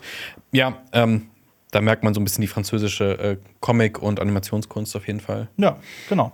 Aber gut, bei Mars Express sind Lenny und ich uns relativ einig. Beim nächsten Film sind wir uns nicht mehr einig. Richtig. Den kann, den kann ich äh, Marius nämlich nicht schönreden. Das kann Oh. nur Alper machen. Das kann Da bin ich ich. ja gespannt. Die Theorie von allem, ein äh, deutscher Film von äh, Tim Krüger heißt er, glaube ich, der äh, Regisseur. Ähm, ist Und Tim Wiese. Tim Wiese. genau. Ähm, es geht um einen äh, angehenden Doktoranden in den 60ern, der mit seinem Doktorvater zu einem ähm, Physikkongress über Quantenmechanik in die Berge reist. Mein Spezialgebiet. Ja, Berge glaub, oder Quanten? Alles. beides. äh, in die Schweiz, wenn ich mich? Oder irgendwo da? Ich weiß es nicht mehr. Tirol? Alpen? Hauptsache Alles Berg. ist möglich. Alles Irgendwie ist so. möglich. Auf den Viel Drachenfels. Schnee, sehr viel Schnee. Und äh, dort auf diesem Kongress ähm, wird ein iranischer Quantenmechaniker erwartet, eine lebende Legende, eine Koryphäe auf seinem, in seinem Gebiet. Und er hat nicht weniger versprochen als die Theorie von allem. Weil So, ja, die, die, die eine Formel, die Genau. alles erklärt, ja. Genau. Die Weltformel. Und ähm, ja, es gibt allerdings ähm, durch Schneestürme und so weiter Verspätungen und der, dieser Physiker kommt einfach nicht oder es dauert. Und ähm, der junge Mann trifft aber auf eine mysteriöse Pianistin, die, ja, in die er sich so ein bisschen verguckt, aber die auch Dinge über ihn weiß, die eigentlich niemand wissen kann. Und dann wird auf diesem Kongress ein deutscher Physiker auf brutalste Weise ermordet und es wird ermittelt und ähm, ja, tief unter den Bergen lauert ein Geheimnis. Mehr verrate ich an dieser Stelle nicht, außer dass es eine Multiversumsgeschichte ist. Da werden andere Klavierseiten dann aufgezogen. Du fandst ja nicht so gut. Ich fand ihn nicht so gut. Was ich aber wirklich hervorragend finde, ist der Look des Films. Also es wirkt wirklich wie so ein, wie so ein Hitchcock-Film eigentlich. Ja, so ein Film noir. Das, das Setting hört sich auch so an, ja. Ja. Also es ist wirklich, also es ist in Schwarz-Weiß gedreht, es ist, es wirkt wie so ein Film aus den 60ern, also wirklich, aber äh, also es ist, es ist so gut. Also optisch ist das, ist das hervorragend. Und da hört es mir. jetzt, Dann, ähm, ja, also ich, vielleicht liegt es auch einfach wirklich an dem sperrigen Thema Quantenphysik und ich, wir sind halt echt nicht so, ähm, aber ich finde es prinzipiell ganz cool, so eine unfassbar interessante Herangehensweise an äh, Multiversumsgeschichten äh, zu bekommen, weil bei Marvel bekommen wir das nicht in so guter Form. Oh, bei Grün musst du stehen, bei Rot darfst du gehen. richtig, das ist, das ist ja, das ist ja crazy. Ähm, ich finde, er verrennt sich irgendwie in der Mitte so ein bisschen, weil er auch wirklich lange auf der, äh, auch, auch so ein bisschen auf der Stelle tritt und auch nicht gerade kurz ist. Also ich glaube, der Zugang zu diesem Film ist wirklich schwer. Ich glaube, ich müsste ihm echt nochmal so, noch mal so einen zweiten Anlauf geben, um vielleicht auch mal ein bisschen mehr zu verstehen. Ich kann ja sagen, was ich daran mochte. Ähm, ich fand's wahnsinnig faszinierend, eine bekannte, eine altbekannte Multiversumsgeschichte, in der sich verschiedene Zeitlinien auftun, mal aus einer völlig neuen Perspektive zu sehen. Von jemandem, der das nicht durchlebt, sondern quasi ein Bystander ist, also daneben steht. Und diese Perspektive fand ich wahnsinnig interessant. Und aus seiner Perspektive wird so eine labyrinthartige Handlung angedeutet, die verschiedenen Lebensrealitäten, die auch immer wieder dann ineinander gebündelt werden, so, die, die sich immer wieder überkreuzen, die werden angedeutet, nie auserzählt. Und was der Film möchte, ist, dass das in der im Kopf, in der Fantasie des Publikums stattfindet. Ah, okay. Dass man sich genau denkt, okay, was hätte dieser Mensch in dieser anderen Lebensrealität durchleben können? Das wird zu keinem Zeitpunkt gezeigt. Es wird immer nur angedeutet. Du kriegst immer nur so einen kleinen Happen.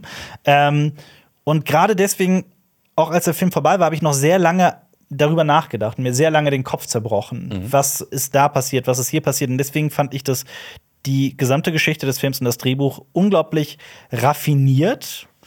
Ähm, und deswegen habe ich den für mich persönlich als einen der besten Filme des Jahres abgespeichert. Ich fand den toll. Ja. Das hört sich auf jeden Fall super interessant an. Es, Also- ist, es ist allerdings, und da gebe ich Lenny vollkommen recht, er hat seine Längen und er ist sperrig ohne Ende. Er ist sehr sperrig. Aber jetzt hast du hast mir tatsächlich irgendwie den Bock gemacht, den nochmal zu gucken, um mich nochmal ein Ja, bisschen da zweit- reinzufuchsen. Zweite Also, Chance, das ist ja auch mal sowas, ne? Vielleicht, vielleicht werde ich das tun. Ja, Das, äh, ja es, ist, es ist kein einfaches, äh, keine einfache Geschichte. Was nicht ganz so sperrig ist, ist auf jeden Fall der Film Nimona, den man auf Netflix schauen kann. Das ist ein Animationsfilm, der auf einem Graphic Novel basiert. Und darin geht es um ein futuristisches Mittelalter-Setting. Und Ballister Boltheart, ich äh, liebe diesen Namen, das ist, äh, ist, ist fantastisch, der der wird beschuldigt, die Königin getötet zu haben. Und alle stellen sich dann gegen ihn. Also er hat es definitiv nicht getan, aber alle denken es und alle wollen ihn tot sehen. Und selbst sein Geliebter stellt sich gegen ihn und er ist auf der Flucht und nur ein, einz und nur ein einziges Mädchen glaubt an seine Unschuld und kann ihm helfen. Und das ist Nimona. Und die ist eine Gestaltenwandlerin und die kann sich zum Beispiel in einen Hai verwandeln, in Elefanten, in wirklich in alles Mögliche. Und zusammen versuchen sie dann, seine Unschuld zu beweisen. Und das ist eine so zuckersüße Geschichte und es, es geht um so viele Themen, äh, um dieses Thema Anderssein, zum Beispiel, dass Nimona halt auch so verstoßen ist und sich deswegen in äh, Ballasters Rolle sehr gut hineinversetzen kann und zusammen versuchen sie dann eben die, äh, die Wahrheit ans Licht zu bringen und es geht eben auch um queere Figuren, aber das ist nicht, wie man jetzt wahrscheinlich in vieler Kritik dann irgendwie mitbekommt, ach, das ist doch so draufgedrückt hier, alles muss queer sein, nein, es ist so, die Hauptfigur ist schwul und äh, das ist hat überhaupt keine Rolle. Und äh, ich finde es so toll. Ich liebe es wirklich sehr. Und im Original spricht Riz Ahmed, äh, Ballister und Chloe Grace Moretz äh, Nimona und das machen die auch wirklich sehr, sehr gut. Und der Animation. Und im Deutschen, äh, Hello Chrissy, unsere gute Freundin Christina Anzalamea. Äh, Grüße gehen raus. Ja, also es ist äh, also wirklich, also dann äh, die, die deutsche Synchro muss ich mir dann auch nochmal angucken, weil ähm, im Original ist es auf jeden Fall sehr, sehr gut. Ich denke dann die deutsche Synchro dementsprechend dann auch.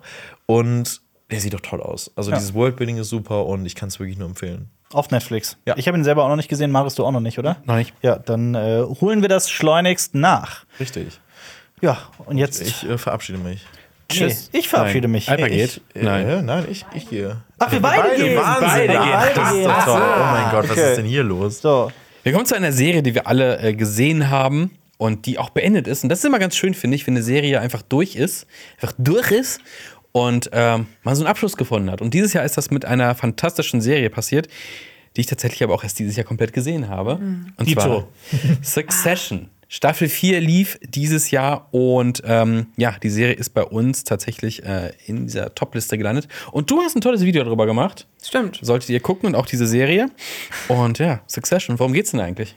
Wer möchte über die Logans, Logan Royce und da draußen erzählen? Die Logan Royce. Die Logan, die Logan Ähm, Pauls. Also es ist eigentlich so eine moderne König Lear-Geschichte. Also falls irgendwer hier mit Shakespeare bewandert ist in unserer Community. Was ist das gesehen? Ja, Ja, ja. Also, warte, warte. Ähm, ja, es geht eigentlich um so eine riesige, Fam riesige, genau, riesig reiche, könnte man sagen, Familie ähm, und einen Medienmogul, Logan Roy, und so ein bisschen um diesen Streit, der entbrennt darüber, wer nach ihm die Firma führen soll, weil er ist schon was älter. Und ähm, das leitet dann so ein bisschen so eine Krise ein. Und es geht eigentlich aber auch viel um diese Machenschaften dieser Familie und auch so dieses Medienunternehmens, was so ein bisschen sowas ist wie Fox News oder sowas, wenn man da jetzt Fox News, aber auch noch mit Disney mit drin, Ja. weil die haben auch so äh, Vergnügungsparks. Freizeitparks, ja, andere Unternehmen, wo dann überall, überall, ist, ja, überall ist Dreck am Stecken. Genau. Und das das Krasse an der Serie ist, es gibt ja so Leute, die können sowas nicht gucken, denn in dieser, in dieser Serie gibt es keinen einzigen Sympathieträger. Oder Sympathieträgerin. Da ist niemand nett. Manchmal ist so, ah, jetzt. ah, nee. Doch nicht.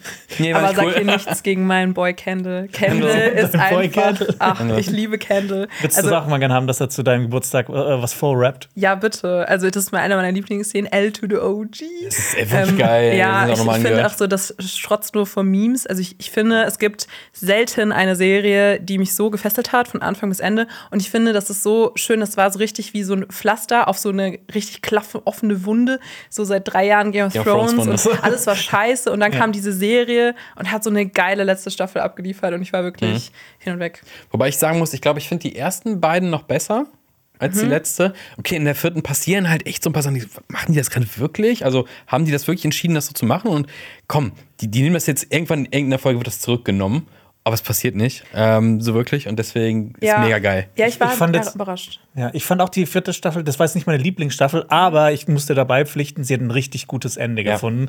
Und das ist ja auch die Kunst einfach. Eben, Ja. ja, und ich finde auch, dass, also ich, ich war eigentlich positiv überrascht jetzt von der letzten, weil ich dann auch damit gerechnet habe, dass das vielleicht so von der Qualität nochmal so ein bisschen was verliert, einfach weil es die letzte Staffel ist und dann wird man den Erwartungen vielleicht nicht gerecht und so weiter. Aber ich finde, ich war direkt ab dem Moment, einem wichtigen Moment, ich, ich glaube, alle, die es gesehen haben, ähm, wissen, wovon ich rede.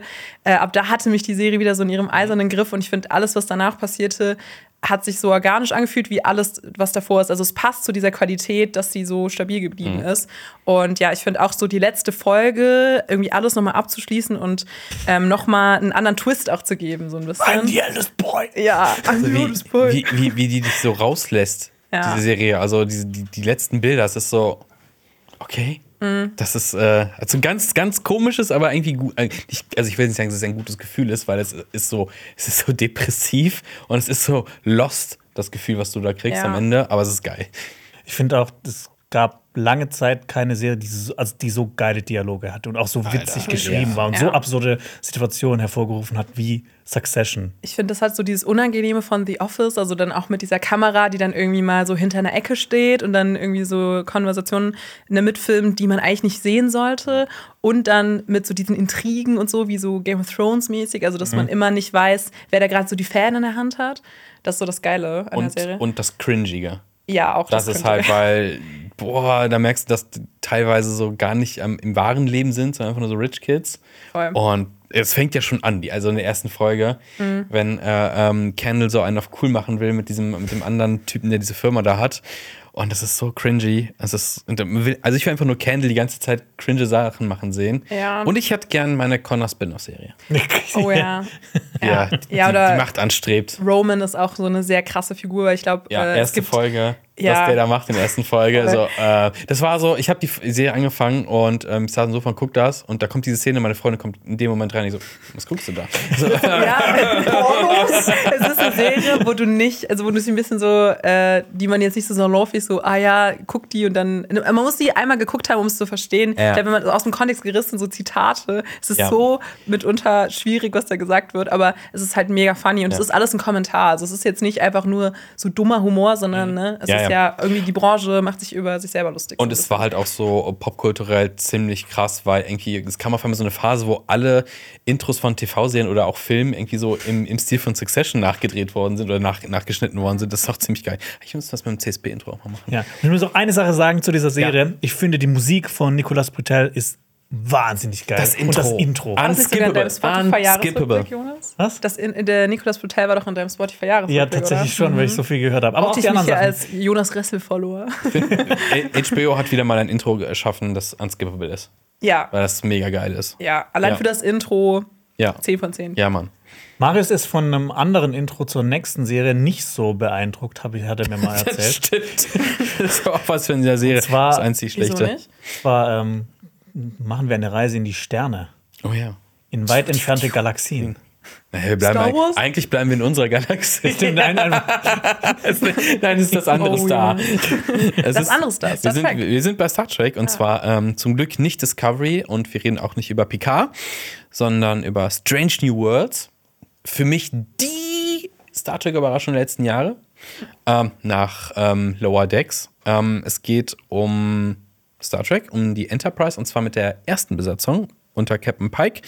Ähm, Leute, die Star Trek gesehen haben, wissen es, dass der Kapitän vor Kirk war. Bist du überhaupt irgendjemand in Star Trek? Und das Ich habe gerade schon abgeschaltet, ich war schon so la la la. Also es gibt äh, Patrick Stewart, das ist Captain äh, Picard. Ja. Vor ihm war es Captain Kirk, William Shatner. Und vor dem war es dann Captain Pike. Zumindest so chronologisch. Also zwischen Ja. denen kamen noch ein paar, aber so Okay. die, die wir sehen. Aber die sind bekanntesten großen, so, sind ja. die, die wir sehen. Genau. Was ist Und mit äh, Chris Evans? Wen spielt der? Spielt er nicht auch mit? Chris Evans. Chris Hemsworth spielt mit. Nein, aber er spielt doch auch in einer Star Trek oder in den Filmen. Okay, sorry. Chris Hemsworth spielt in. Äh, Chris Pine. achso, ja, Chris Pine spielt auch. Ah, ja. Chris Pine ist Kirk, aber Chris Hemsworth, ganze Zeit Chris Chris Hemsworth spielt aber auch mit. Ah, Chris Hemsworth. Okay, ja gut. Ja. Ich habe zu wenig geguckt. Die ja. Chrises, ja, einer von den Ja, Chrises. einer von den Chrises, Ja, ja. die sind ja auch, also wir reden über Strange New Worlds. Auf jeden Fall, das Geile ist, ich bin mit Discovery echt nicht warm geworden. Das war die Serie davor und die haben so ein paar neue Sachen probiert, haben die Klingonen irgendwie massakriert, also optisch zumindest. Und anders erzählt. Und Star Trek Strange New Worlds ist so Back to the Roots, so ein bisschen Case of the Week, ähm, aber hat auch so einen so einen Überarc, der ähm, gut funktioniert. Ganz dünnen roten Faden. ganz dünner roten ja. Faden, wo es immer wieder so ein paar Sachen gibt. Und es macht einfach Fun, mal wieder auch so eine Serie zu gucken. Muss man denn Vorwissen haben zu Star Trek, um das anzufangen? Ich glaube Discovery muss man auf jeden Fall nicht gesehen haben, auch wenn es daraus entstanden ist. Ähm, Ich, ich würde jetzt mal behaupten, man braucht kein Vorwissen. Das Ja. funktioniert auch so. Man muss sich Ja. halt nur drauf einlassen, weil so Case of the Week, das ist jetzt auch nicht mehr so zeitgemäß bei, Ja. bei solchen großen Serien. Ähm, aber es macht dann doch Spaß, weil die einzelnen Geschichten, die die erzählen, einfach so, Mhm. Ja. so Und es sieht gut vielfältig aus. sind und so unterschiedlich und irgendwie auch Spaß machen. Und ich war da auch, ich war selber überrascht, ich habe die auch geschaut, ähm, wie sehr ich dann doch wieder so Case of the Week gar nicht so verkehrt es, finde. ist, manchmal. es ist tatsächlich ein bisschen entspannender. Ja, Also- also dieses episodische, das ja Genau. auch bei The Mandalorian zum Snackable, Beispiel am ja. Anfang Ja. war. Also ich, Ja. sowas mag ich auch sehr gerne. Ja. Also deswegen, ne, vielleicht ist da auch irgendwer nochmal jetzt auf den Trichter gekommen. Gibt es im Abo bei Paramount Plus oder bei Apple TV Video zum Kaufen. Ne? Vielleicht jetzt für, für Lenny. Es gibt eine Musical-Folge. äh, ja, auf jeden Fall. Also von mir krasse Überraschung, krasse Empfehlung. Ebenfalls eine krasse Überraschung so der letzten Jahre war The Bear, was äh, man auf Disney Plus schauen kann. Eine Serie über einen Gourmetkoch, der ein, das Restaurant seines Bruders übernimmt, was jetzt aber jetzt nicht so ein so High-End-Kitchen ist, sondern ein Sandwich-Restaurant ist und genau und so seine Probleme bei der Übernahme zeigt mit Finanzamt, Gesundheitsamt, mit seinem Team. Und er wird immer weiter mit Problemen beworfen. Er löst ein Problem, zwei neue Probleme kommen um die Ecke. Und äh, es macht einfach Spaß dabei zuzusehen, wie er sich dem allen entgegenstemmt. Aber Und dabei ist, trägt er sehr gute T-Shirts. aber, es ist, aber es ist auch ein bisschen unangenehm. Also diese Stimmung in der Küche, wenn er so rumgeschrieben wird, left, from behind. So, yes, chef. Yes, chef. Yes, chef. Das ist schon ein bisschen unangenehm tatsächlich, aber die, ich finde die geil gefilmt. Ich finde, stressig ja, ist genau, so das Stress- perfekte genau, Wort, löst weil es ist so richtig. ein sehr intensiver Schnitt Ja. und du bist wirklich so reingeworfen in dieses Setting und ich fand, ich musste da, ich habe die erste Staffel angefangen vor, ich weiß, weiß nicht, wann die das erste Mal rauskam. Ich glaube 2021 oder so. so lang her. Da habe ich sie schon angefangen und kam erst gar nicht rein, weil mir das zu stressig war. Und dann äh, haben das so viele in meinem Umfeld gesehen und haben das mir empfohlen. Und dann bin ich reingekommen und dann fand ich es großartig. Genauso jetzt wie die zweite. Die finde ich aber nicht mehr so gut ist wie die erste. Ich hatte da ein bisschen Probleme, weil ich auch finde, dass sie ein bisschen mehr geplätschert ist vielleicht, weil ga- ganz viele Figuren jetzt so etabliert waren und man dann so Figurenentwicklungen hatte, die aber dann vielleicht so abgeschlossen wirkten. Und ich fand, dann war es so, hatte nicht mehr so einen, so, einen, so einen Antrieb wie in der ersten, wo es ja wirklich um so Existenz dieses, äh, diese, um die Existenz Ja. dieses Restaurants ging. Und da fand ich, war es für mich manchmal ein bisschen zu langsam, weil die Serie, die, die Qualität war ja in der ersten Staffel, finde ich, so voll diese, diese Dynamik. Aber ich finde immer noch ähm, immer so höchstes Niveau, finde ich, was man kritisiert. Ich finde aber auch, es gibt einige Folgen der zweiten Staffel, die sind auch besser als Folgen in der ersten Staffel. Gerade auch wenn es um einzelne Figuren geht, die man zum Beispiel auch woanders äh, hingehen. Zum Beispiel gibt es ja auch eine Folge, die äh, jetzt nicht in Amerika spielt. Und ähm, das ist halt auch so wie so eine Überraschungstüte. Du weißt nie so wirklich, was dich erwartet, worauf das alles hinausläuft. Und irgendwie wirst du immer mit was Gutem Ja. belohnt. Und man kriegt immer, ich find, man kriegt immer sau Hunger, wenn man das irgendwie. Ja, das stimmt. Ja, Aber der, der, der Spin-off-Film, der fand den auch ziemlich geil. Aber da geht es halt um Drogen. Cocaine, The Cocaine Bear. Äh, eine Sache noch, die ich sagen wollte, die sechste Folge, Fisches heißt die, glaube ich, oder Fische wahrscheinlich auf Deutsch, ähm, die ist wirklich grandios. Das ist, äh, da spielen ganz, ganz viele andere Stars noch mit, äh, weil es dann auch um die Familie geht ähm, von der Hauptfigur. Und Jamie Lee Curtis spielt zum Beispiel mit, Bob Odenkirk, Das John Mulaney, Sarah Weihnachtsfolge. Paulson, die Weihnachtsfolge. Oh Gott, ist ja. wirklich So ein da. Showrunning, der, also, so, so, so, so, so ein Laufsteg ist- der, der geilen Gäste. Ja. Das ist wirklich Peak Schaulaufen. Überforderung, was auf visueller und auf Tonebene geht. Das ist eine Folge, also die hat mich auch so ein bisschen, ich habe die zusammen mit meiner Freundin geschaut und die war so, die, die, die ist fast aus dem Raum gerannt, weil das ihr zu anstrengend war. Ja. Können die jetzt nicht einfach mal ruhig sein? Also, wenn ihr Weihnachten richtig so das kotzen könntet wegen eurer Familie, guckt euch das an und sagt so, okay, es ist doch nicht so schlimm. Ich glaube, das ist tatsächlich die stressvollste Serie. Ja. Ja. Also, nur vom, Schön. nur vom Anblick. so ja. lieben wir. ja. Was Aber- vielleicht auch stressig ist, Ist, das, ist die nächste Serie auch so wir stressig? wissen es nicht genau. Ähm, ein bisschen. Also man fürchtet ein bisschen um, um Leben, aber das macht ja, finde ich, geile Serien auch aus. Fürchtet um Leben. ja, das kann man über generell alle Serien sagen, die irgendwie mit Gewalt zu tun haben. Es geht um Blue Eye Samurai. Ich habe ja auch schon mal im Podcast irgendwie über die Serie geredet, ähm, aber eigentlich alles, was man über diese Serie sagen kann, sie sieht extrem gut aus. Das ist eine Animationsserie auf Netflix. Und äh, die hat mich richtig kalt erwischt, weil ich auch mega Bock hatte auf das Setting. Also es spielt im 17. Jahrhundert in Japan. Geil. Und man weiß so wenig über diese Zeit und auch über dieses Land. Also zumindest kann ich das von mir behaupten. Ich weiß nicht, wie es bei euch ist. Ähm, und es ist dann aber total spannend, weil es geht um so eine Figur, die ähm, so auf so einem Rachefeldzug ist. Also es hat sowas von Kill Bill eigentlich. Ähm, und dann äh, eine Mission hat, und zwar vier ähm, weiße Männer zu töten. Weil es gibt äh, in diesem Setting ist es so, dass ähm, also das Land sehr protektionistisch ist. Das heißt, es wird verboten, irgendwie jegliche Migration in das Alles Land zu West- lassen, also genau, Sache. Ausländer Okay. ins Land zu lassen, Ja. sozusagen. Und ähm, genau, dann geht's darum viel, ähm, das hat dann auch mit den Hintergründen von der Figur zu tun und sowas, also mit so einer persönlichen Geschichte. Und da wird man voll reingesogen. Also das Mhm. ist, die Serie ist wie so eine, also die Handlung von Kill Bill mit äh, der Atmosphäre von Game of Thrones in diesem Setting und dazu noch geile Bilder. Also es ist wirklich. Jetzt habe ich Bock. Ja, ja, ich wirklich, also ich habe so echt das Gefühl, das ist die Empfehlung von mir jetzt noch für diese kälteren äh, Monate jetzt. Ja, ähm, mega geil. Ich hatte richtig viel Spaß. Teilweise in den letzten paar Folgen ist es noch so, ja, da wird's, äh, da driftet es ein bisschen ab ähm, und man muss sich darauf einlassen, es wird so ein bisschen fantastisch und so ein bisschen so drüber vielleicht. Aber wer auf geile Animation Bock hat, schaut euch Blue Eye Samurai an. Das ist mein Plädoyer des Ja. Wort zum Sonntag. Ich äh, befürchte, dass ich jetzt Ja, äh, mich komm. hier nochmal verkrümeln muss. Deshalb Nein. Kommen wir von Blue Eyes Samurai zu Lenny Leggins. Ein anderer Brillenträger. Wir lieben ihn. Wir sehen alle gleich ihn. aus. Hi, ich bin Jonas. Jonas 2 ist da. Jonas 2. Hi, guten Tag. Wir ähm, LOL. die Das beste ist so Jonas-Imitation Jonas, oh aller. Zeiten. Ich weiß es. Ja. Okay, was nicht ganz so Jonas ist, ist der nächste Film. Und der äh, lautet äh, Bo is Afraid. Und das ist der neue Film von Ari Aster. Boah, das ist so ein Film. Ich habe total vergessen, dass wir den dieses Jahr gesehen haben. Wir Wir haben den alle drei im Kino gleichzeitig. Ja, Ich glaube, da war auch viel Verdrängung dabei. Also es war auch, auch gewollt, gewollt, Dennoch, dass wir dennoch den- ist er hoch bewertet bei uns. Relativ hoch. Also ihr habt ihm beide sieben gegeben, ich habe ihm acht gegeben. Er singt bei mir. Er singt, singt. bei mir auch leider. Mir aber das. Ding, Marius, verteidige ihn. Ja, ich Verteidigen, verteidige komm. ihn. Okay, schmeiß es- ich, schmeiß ich es, es wurde Regen. angekündigt als jetzt bringt der Mann, der eigentlich Horrorfilme bringt, Ari Aster, er bringt jetzt eine Komödie raus. Ähm, und er hat Joaquin Phoenix in der Hauptrolle besetzt als Bo. Und ähm, Bo wohnt in einer weirden Welt, will ich es mal behaupten. Ähm, also das ganze Ding ist sowieso wie ein einziger Fieberalbtraum, dieser ganze Film. Der ist sehr besonders und er lebt in dieser Welt ähm, in einer ziemlich heruntergekommenen Gegend, äh, wo auf den Straßen irgendwie Gewalt herrscht. Und äh, er, er muss sich da in sein Haus retten und hat eh so ein zurückgezogenes Leben. Und er kriegt die Nachricht, äh, seine Mutter ist gestorben. Und es geht jetzt darum, dass Bo zurück zu seiner Mutter muss. Und also zum, zum Begräbnis seiner Mutter. Und das ist, der Film ist die Odyssee dahin und darüber hinaus. Zusammen. Und darüber hinaus, weil dieser Film ist, glaube ich, hat die drei Stunden gesprengt, glaube ich. Ähm, und ja, gerade am Ende hat er seine Längen.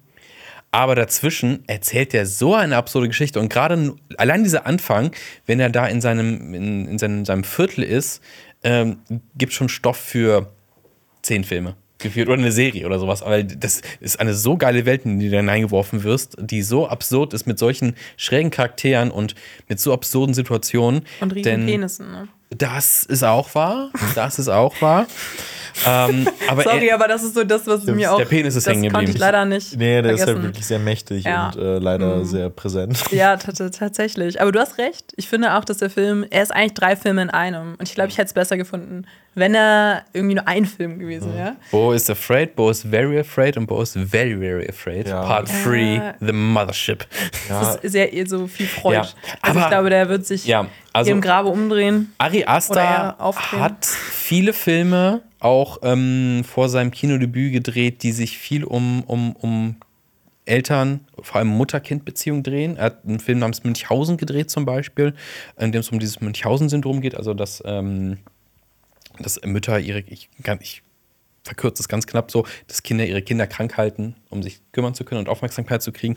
Ähm, da hat er einen Film drüber gemacht und man fragt sich halt in all seinen Filmen, was ist schiefgelaufen in der Beziehung zu seiner Mutter oder zu seinen Eltern, weil dieser Film, uiuiui, also wenn Freud noch angesagt wäre, der hätte, der hätte seine wahre Freude mit Ari Asters Film. Ja, ich habe auch so, vielleicht hat Lenny das auch gesehen, wenn er gerade so Wissen mich angeschaut hat, oder vielleicht war das falsche ähm, Telekinese. Aber ich habe ein Reel gesehen, wo jemand das so so, so ein Meme eigentlich, so nach dem Motto, so Ari Asters Eltern, wie sie seine Filme gucken und dann wird es so immer schlimmer. Und man denkt sich irgendwann so, was ist so- ja, seine Mutter Hast du deine Mutter sein. zur Premiere eingeladen? Äh, nein, die denkt, ich arbeite noch bei der Firma XY. Ja, so.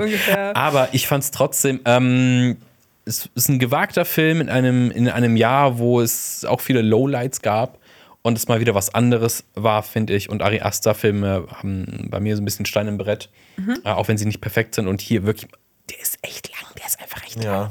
So ein paar Minuten rauskürzen, aber Joaquin Phoenix in Napoleon fand ich ihn nicht gut, ähm, weil er mich vor allem auch hier an Bo, an seine Performance in Bo is Afraid erinnert hat. Ähm, und da ist er eindeutig besser aufgehoben. Da würde ich dir zustimmen. Und der Mann, der hat äh, krasse Eier. halt, halt wirklich, weil Stimmt, wollt ihr den, wollt ihr den Penis sehen von Ja, Joaquin Phoenix? Müsst ihr Bo is Afraid gucken? Nee, nein. Ey, du, du, hast, du hast den Riesenpenis Ich erwähnt. Da- da weiß, muss ich auch Joaquin weiß, Phoenix Hoden weiß. erwähnen, die, Ja, ähm, die gut. von Szene zu Szene wachsen. Die werden ja immer Das größer. stimmt. Es gibt halt sehr komische Szenen in diesem Film. Aber dann gibt es auch- wieder sehr tolle. Also es ist so ein Oh, bisschen. Absurde Figuren gibt es Ja. zu entdecken. Also es ist so, ein, so eine kleine Reise in einen weirden Albtraum, der nicht wirklich ein Albtraum ist, aber dann wieder so diese Elemente hat und man wacht morgens auf und denkt so, what the fuck, wo war ich gerade? Ja. Viel, viel schöner und harmonischer geht es dann auch in Rylane zur Sache. ohne Eier. Ja, äh, definitiv. dann- dann Das- ich den nicht. Das, Was ist denn Rylane, Lani? Ryland ist wirklich, ich glaube, das ist so mein, mein Geheimtipp des, des Jahres, der einfach auf Disney Plus erschienen ist. Äh, den kann man sich da auch immer noch angucken. Und das ist ein Film, der nur 80 Minuten geht. Und ich, da werde ich schon direkt hellhörig, weil ich mir denke, geil, nur 80 Minuten. Solche Filme müssen es öfter geben. Und Generation Z, äh, drei Sekunden Film. ja, Unsere Aufmerksamkeitsspanne ist halt nur in Was? 10 Minuten, ne? ähm, auf TikTok rum. Auf jeden Fall geht es da um Jazz und Dom und das sind zwei Fremde, die einen Tag miteinander verbringen und sich ineinander verlieben. Und das ist es eigentlich auch schon. Langweilig. Und Mein Gott, sorry. Ich fand den Film auch sehr toll, muss ich dazu Ja. sagen. Ich habe den auch geguckt. Also du wolltest gerade weiter Nee, über du, die Handlung. komm, ich- okay, ich- nee, ich, wollte nur ich- gerade ich- reinswoopen und dich hier verteidigen. Ja, nee, Und rein, Nein, nur nein, nein, nein, nein. Filme über ähm, Bose, die weil Afraid Marius sind. Liebe gucken. hast. Ja, also das ist wirklich ein Film, der so sehr in so einer kleinen, also der ist so ein, ähm, in so einem kleinen Rahmen findet der statt und kann da aber total gut überzeugen. Und ich liebe sowas. So zum Beispiel, es spielt nur in einem Raum oder es spielt nur an einem Tag oder irgendwie, ähm, es ist so sehr konzentriert auf so eine Situation und das ist hier perfekt durchgespielt. Und ich fand den Film sehr witzig. Also es ist auch so Dialo auf der Dialogebene äh, spielen die sich so die Bälle zu, die Chemie stimmt. Also was will man mehr? Wieso mochtest du den Film? Ich mochte den exakt deswegen, äh, was du genannt hast. Weil, also die Chemie ist wirklich toll. Und es hat so richtige Frühlingsgefühle. Das spielt in äh, Camden, in, in einem Stadtteil in London. Und es kommt richtig, ach, es ist einfach so wirklich diese Frühlingsgefühle. Es ist so Before Sunrise, aber in witzig. Und das finde ich, finde ich so toll. Und es gibt einen der wohl besten Cameos, die, die es je in irgendeinem Film jemals gegeben hat. Also wirklich, das, ist, eine Ansage. ähm, das ist, also ich, ich lehne mich aus dem Fenster und sage, es ist der beste Cameo, den ich jemals in einem Oh, Film krass. gesehen habe. Für mich ist das tatsächlich The Fablemans. Habt habt ihr den alle drei gesehen? Nein. Äh, äh, haben wir den alle drei gesehen? Da gibt es eine sehr coole Cameo gegen Ende. Ja, das stimmt. Jonas hält den Daumen in die Höhe. Ja. Ähm, Was ist das denn hier? Ich habe das irgendwie vergessen. was Hau soll ich sagen? Nein. Soll ich Oh, sagen? schade. Nein, nein, nein. Okay, sag's Ich finde es selber raus. Es hat was, es hat, es hat, Der beste Cameo-Auftritt aller Zeiten laut Lenny Leggins kriegt ihr das ist, Film präsentiert. es ist tatsächlich ein liebender Cameo-Auftritt. Jetzt habe ich, jetzt habe ich schon, jetzt habe ich schon einen mini Ich, habe, ich, habe, gemacht. ich leide an Gedächtnisverlust. das ist okay. Aber ich, hoffe, ja. dass du noch. Achso, ich, also, nee, ich, sag, ich wollte überleiten. ich wollte auch überleiten. Ich wollte überleiten. Ich wollte auch überleiten. Streitet euch drum. Ich wollte sagen, ich, du die ho- Überleitung. ich, Ja, genau. ich wollte sagen, ich hoffe, du hast aber noch die Serie Daisy Jones and the Six. Ach so, gemacht das ja. Ich hätte eine andere Überleitung zum anderen. mach dann deine Überleitung. Nee, mach, komm, wir mach wollen jetzt jede Überleitung mal hören. Leute. Jetzt sag deine. Ja, komm, sag ich Meine, mal. so, musstet, musstet, wart ihr in eurer Schule schon mal im Lehrerzimmer? Oh, zum Glück noch nie. Aber ich war auch ähm, vor, nee, ich war keine Vorzeigeschülerin, aber ähm, ich glaube, da hätte ich, oh doch, ich war nach meiner Schule, weil ich einen äh, Bundesfreiwilligendienst gemacht habe und war teilweise dann im Lehrerzimmer, aber nach meiner Schulzeit. Und das hat mir ganz andere Welten geöffnet und mir gezeigt, dass Lehrer genauso sind wie Schüler, weil es gibt da auch diese Klickenbildung und es gibt so diesen Tisch, wo die Coolen sitzen und ne, dann gab es, wie in so jedem Highschool-Film wurde mir dann am Anfang erklärt, ja, da hinten darfst du nicht sitzen, da sitzen so die Mathelehrer, Spaß, nichts gegen Mathelehrer, ähm, nee, aber das Lehrerzimmer ist auch ein Platz auf unserer Top-Liste. Ähm, zumindest bei mir und bei Lenny, ne? Äh, würde ich sagen. Ähm, wir haben, oder ich habe den Film auch auf einem Festival gesehen, auf dem Eddie Motion dieses Jahr. Und da wurde der Film, glaube ich, für seine, äh, für seine Montage auch ausgezeichnet. Und das ist ein deutscher Film. Und das, wir reden ja sehr selten über ähm, deutsche Filme Über gute deutsche Filme. immer gute deutsche Filme. Und das, finde ich, ist ein verdienter Platz auf dieser Liste, weil ähm, man könnte von der, von der Handlung davon ausgehen, es könnte sich um Fuck You Goethe oder so handeln. es geht eigentlich um eine Lehrerin und äh, ihre Probleme so im Schulalltag. Ähm, tatsächlich finden mehrere Diebstähle in ihrer Schule statt und sie nimmt sich vor, diese Diebstähle aufzuklären. Und dann geht es so ein bisschen um ja, äh, die Situation in der Schule und die verschärft sich dann immer mehr und sie kann so ihre Ideale, die sie am Anfang hat, die sie mitbringt zu dem Job, nicht so richtig einhalten. Und dann geht es auch viel um so Themen wie Wahrheit und ähm, auch äh, ja, Beschuldigungen und wie sich das dann alles in so einem sozialen Gefüge so miteinander zuspitzen kann. Und die Hauptrolle spielt Leonie Benesch. Und sie ist auch wieder voll grandios. Also irgendwie zieht sich das voll durch diese Liste, dass wir voll viele Frauen in Hauptrollen haben, die ihre Sache richtig, richtig gut machen. Und wir erleben so die Geschichte durch ihre Augen. Und ähm, ja, das Lehrerzimmer wurde übrigens auch als Beitrag für den, äh, den Auslands-Oscar nächstes Jahr nominiert als deutscher Beitrag. Also, who knows? Fingers crossed und ich hoffe, dass Leonie Benisch äh, in die Fußstapfen von Sandra Hüller tritt und uns auch, auch Ja. äh, represented und dass Matthias Schweighöfer endlich damit aufhört. Ähm, ähm, aber er hat es in Oppenheimer ja okay gemacht für die zwei Minuten, in denen er zu sehen ist. Noch nicht mal mehr. Und, Das und, und als Frank Farian. Und als Frank Ah. Oh ja, Großartig. stimmt. In- Was ist das für ein Film, den wir gesehen haben? Ja, ganz an der Seite den äh, Girl You Know It's True, die Milli Vanilli Story. Mhm. Äh, äh, überraschend guter Film, fand ich. Unterhaltsam. Wow, okay, Ich wow. fand ihn unterhaltsam. So ich weit- fand ihn, Sneakt hier Maris ja, ja, ja, ja, jetzt hier wieder. Podcast. Weil die beiden haben das mit Milli Vanilli damals nicht mitbekommen. ich schon. Okay, und deswegen kann ich okay. sehr relaten. Und ich fand ihn witzig gemacht. Also, ich fand ihn witzig. Er ist, Ja. er ist kein großer, er ist, so, er ist bei sechs Punkten bei mir ungefähr. Ja, ich okay. Maris, aber dann sag hier nicht der Überraschungsfilm des Jahres. Also Nee, das nicht war des ja Jahres, nein, nein, nicht des Jahres. des Jahres. Aber ja, in der, wenn du Kategorie reinwirfst, deutscher Film, äh, Matthias Ja. Schweighöfer Das stimmt. ähm, und das und, und, und noch Biopic und dann Mhm. so, okay, dafür, was dass da alles schiefgehen hätte können, ist es doch überraschend unterhaltsam. Das Oh, ja, stimmt. oh mein Gott, da habe ich auch noch eine Geschichte. Ich habe dann, ich, ich habe mal äh, mit meiner Mutter, Mutter gesprochen und gesagt, ja, ich habe diesen Milli Vanilli-Film geguckt. Meine Mutter, Milli Vanilli? Und, und, und sie hat mir dann so einen Vortrag gehalten. Ja, das Milli war richtig, Vanilli Ultra. Sie, sie, war so, das war richtig Oh, krass. Das krass. war, da muss es dabei gewesen sein und so. Das war der Skandal und ich so, cool. Aber das ist ja auch nochmal eine andere Perspektive, ne? weil ich finde auch, wenn man es nicht miterlebt hat, denkt man sich erst so, Milli Vanilli, wer ist das? Ich glaube, der Film ist für die Leute, die das miterlebt haben, weil man merkt ja so, okay, dann hätte man anders erzählen müssen. Mhm. Aber gut, wir sind, nicht, wir sind noch nicht bei den Ronnies. Aber, aber, aber eine fast so gute Band wie Milli Vanilli sind, äh, glaube ich, äh, Daisy Jones und The Six. Heißen die? Ist das auch die Bandname? Ja, das ist auch der Bandname. Richtig gut hier. Äh, das ist eine Serie, ich glaube, ich bin die Einzige leider, die das in dem, Leider, Team wirklich. gesehen Ja, ich hab hat. ne? Ich kann die euch echt empfehlen, vor allem, weil wir da, glaube ich, mal im Podcast auch drüber gesprochen haben vor einer Weile und wir dann über so Epochen geredet haben und Epochen, die, auf die wir mega Bock haben und wo wir uns gerne äh, Settings, also Serien oder Filme in diesem Setting anschauen. Und Daisy Jones and the Six ist so eine Serie, die gibt es bei Amazon Prime. Und die handelt von einer fiktiven Be Ba- Band, die aufgrund von Liebesdramen auseinanderbricht. Und für alle, die sich da in dieser Band-Lore so ein bisschen gut auskennen, die werden jetzt sagen, ah, warte, das kenne ich doch irgendwoher. Das ist doch Fleetwood Fleetwood Mac.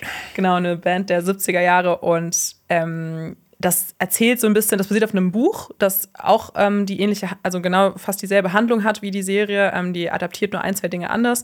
Und ja, es geht eigentlich um diese Band und ja, die Haupt, beiden Hauptfiguren, die so ein bisschen was miteinander anfangen und dann, äh, wie die Band darunter leidet.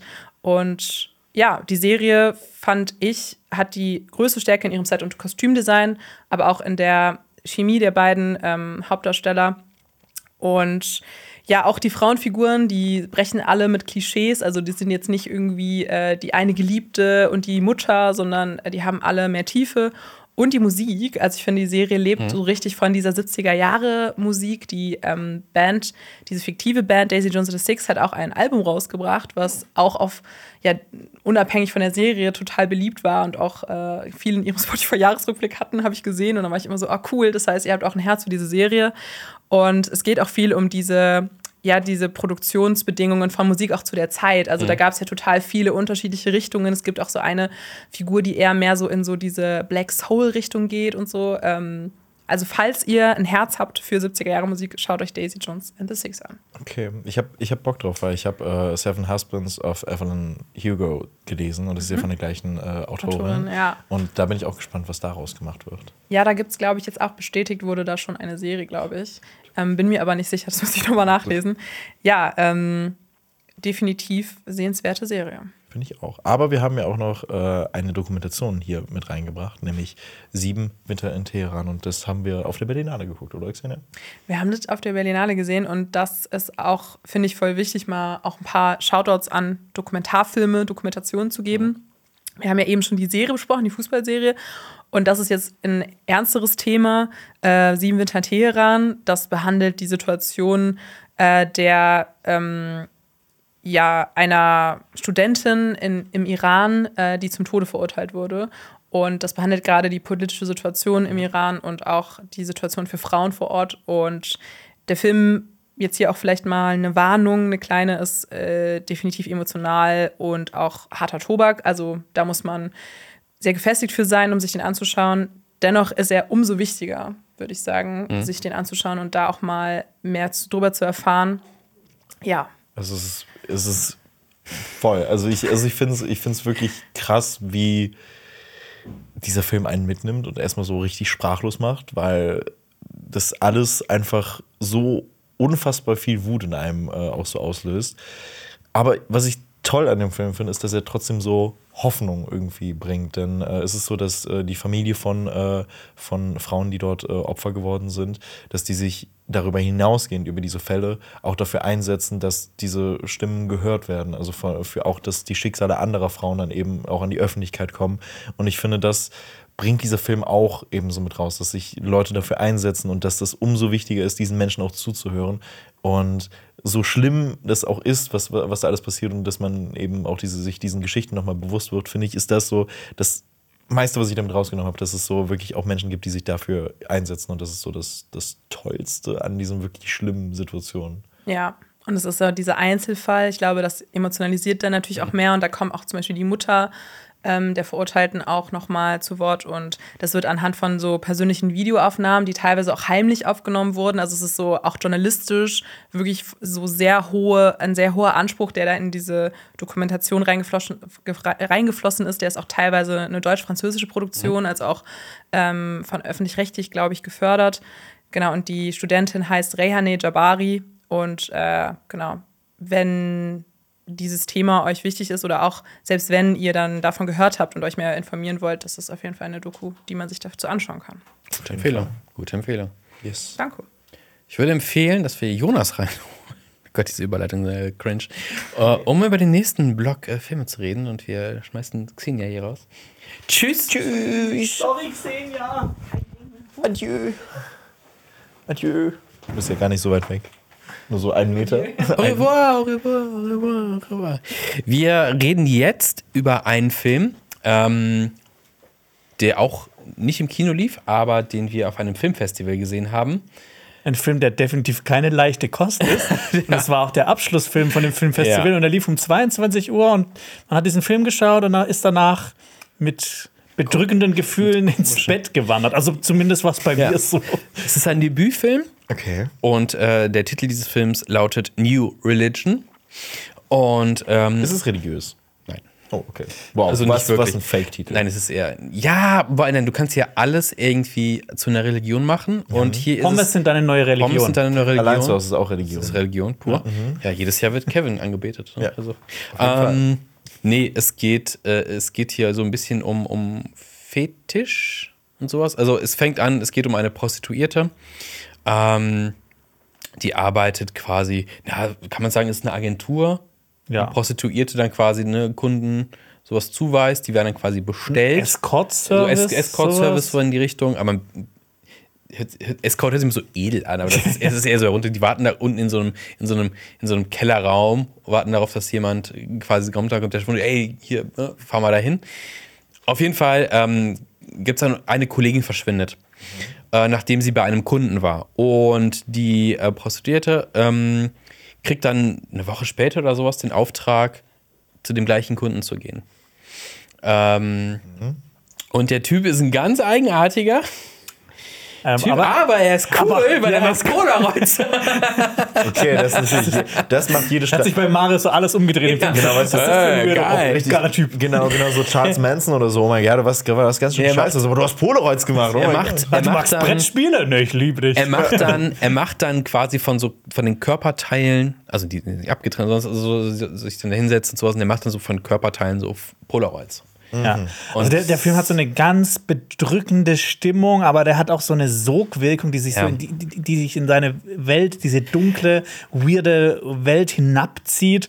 Ja. Und äh, ich fand den großartig, aber der war halt wirklich für die Uhrzeit und diese, das war wirklich verheerend. Der macht das. Okay. Leider das Intro. Das Intro ist, glaube ich, eines der besten Filmintros, die ich gesehen habe. So simpel und es ist so komplett in Rot gehalten und äh, boah, wie heißen diese sich immer wiederkehrenden Formen? Hat einen bestimmten Namen. Ja. Äh, weißt du, was ich meine? Kennst du diesen, diese eine Baum. Baum. Nicht weißt du, was ich Baum. meine? Baum. Baum. Nee. Kennst du so, so Oh, Dieses Gott. Wort, mir, mir liegt es auch auf der Zunge. Ich, ich weiß Also gar nicht, was ihr wollt. Es gibt, kennst, du, kennst du diese eine Art, was ist das? Blumenkohl. Dieser grüne mit diesen ganz kleinen. Ich guck nach. Ah, Romanesco. Romanesco. Da, Romanesco. Guck, der, guck mal, der hat der Romanesco heißt das Ding. Und diese Formen ne, wiederholen sich immer wieder im Kleinen in dem. Und das Intro ist quasi dieser Also es ist quasi Romanesco. endlos. Du kannst Genau, die ganze Zeit endlos. reinzoomen und diese Genau. Formen wiederholen sich und wiederholen sich und wiederholen sich. Und das ist das so was Intro. komplett äh, hypnotisierendes. Genau, Und das in so einem komplett tiefrotem Filter. Lenny ist voll geflasht. Also, Also ich, also ich, ich, muss, ich muss sagen, Fraktale. Fraktale. ich, Fraktale. glaub, ich, weiß, ich weiß weniger über den Film, als ich vorher wusste jetzt. Das ist das, ist nur das Intro. Nein, das Intro ist, und es zieht dich so rein. Es hat so, wenn du die ganze Zeit draufstellst, also und dann noch spät abends, es hat so eine Wirkung, es zieht dich rein. Du warst und dann, high. So ein bisschen. ähm, das passiert auf dem Fantasy Filmfest die ganze Zeit. Auch so Mandy so leicht erkältet gesehen, so, oh mein Gott. Okay. Was, aber, dieser Film, also er, der ist nicht für jede Person was, der zieht dich rein, der ist super depressiv. Der ist auch. auch, langsam erzählt, ist das ist nicht langsam reißerisch. erzählt, Super weird und du denkst, what the fuck, alles ist unheimlich irgendwie. So eine ganz unheimliche Stimmung. Das wäre das wär meine nächste Frage. Ist es eher so ein, so ein Kunstwerk wie zum Beispiel Eraserhead? Würde man es damit so ein bisschen vergleichen vom Erzählstil? Also, dass es hat gar nicht so eine richtige Geschichte erzählt? Doch, er erzählt eine Geschichte. Geschichte. Okay. Eraserhead Aber wie erzählt ist auch eine Geschichte. Geschichte ja, aber erzählt? ach, du weißt, was ich meine. Nein? Du weißt, Nein. Ja, ich- Entschuldigung. Meinst du eher sowas wie Bigotten oder sowas? Wo einfach weirde Szenen aneinandergereiht werden und man Nee. kann sich das irgendwie zusammenstricken. Ja, ja, so in etwa. Also ein Til Schweiger-Film. Ich würde sagen, wir bleiben bei Weird, Ja. aber geht zum Film, der viel simpler und einfacher ist. ja. So geil, aber okay, Okay. jetzt wird's lustig. Jetzt wird's Film, den wir auch auf dem lustig. Fantasy Filmfest gesehen haben. Du auch, ja. Smoking causes coughing. Ähm, es geht. Stell, stell dir mal vor, es gibt äh, Superhelden, deren. Äh, oder die Power Rangers. Die Power Rangers, äh, deren. Deren Superkräfte sind es, alle schlechten Eigenschaften von, äh, von Zigaretten zu vereinen und sie auf ihre Gegner zu sprühen und denen Krebs und sowas zu geben. Ja, und die Power Ranger heißen auch nicht Power Rangers, sondern das ist die Toba Tobacco Force. Die Tobacco Tobacco Force, Force. richtig. Und ähm, ja, die existieren und die machen ein Superhelden-Retreat, weil ähm, Teambuilding, äh, eine Maßnahme und so. Verstehen sie sich nicht mehr so gut. Und dann Genau. müssen die jetzt. Kommt, kommt, ihr Chef ist eine Rattenpuppe.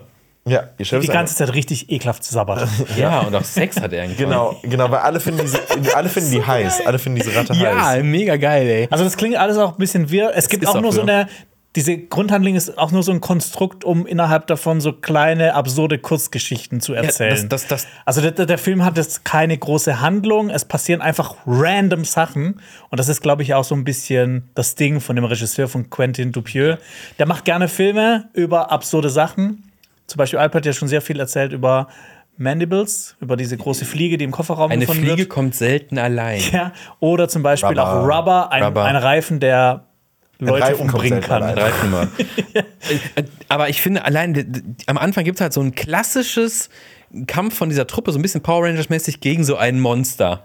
Und das ist so blutig, so geil. Und dann gibt es noch eine Szene mit, mit einem Fisch. Oh ja. Und also man, das, das Problem an solchen Filmen ist, man kann es nicht erzählen. Nee. Man muss ihn gesehen haben. Und ich finde, So. wer mal was richtig Absurdes will und sich einfach, einfach schief lachen möchte. ist mit diesem Film dieses Jahr auf jeden Fall gut bedient. Gibt's aber leider noch nirgendwo. Also ihr könnt ist euch ja- gar nicht schief lachen. Ja. Das ist ja, das ist Schade. Ja aber ich fand ihn mega geil. Vielleicht aber, vielleicht kriegt das ja auch so einen dummen Titel wie Mandeville's Eine Fliege kommt selten allein. Smoking Horses Cuffing. Hust, hust. Der Marlboro-Mann-Film. oh Gott.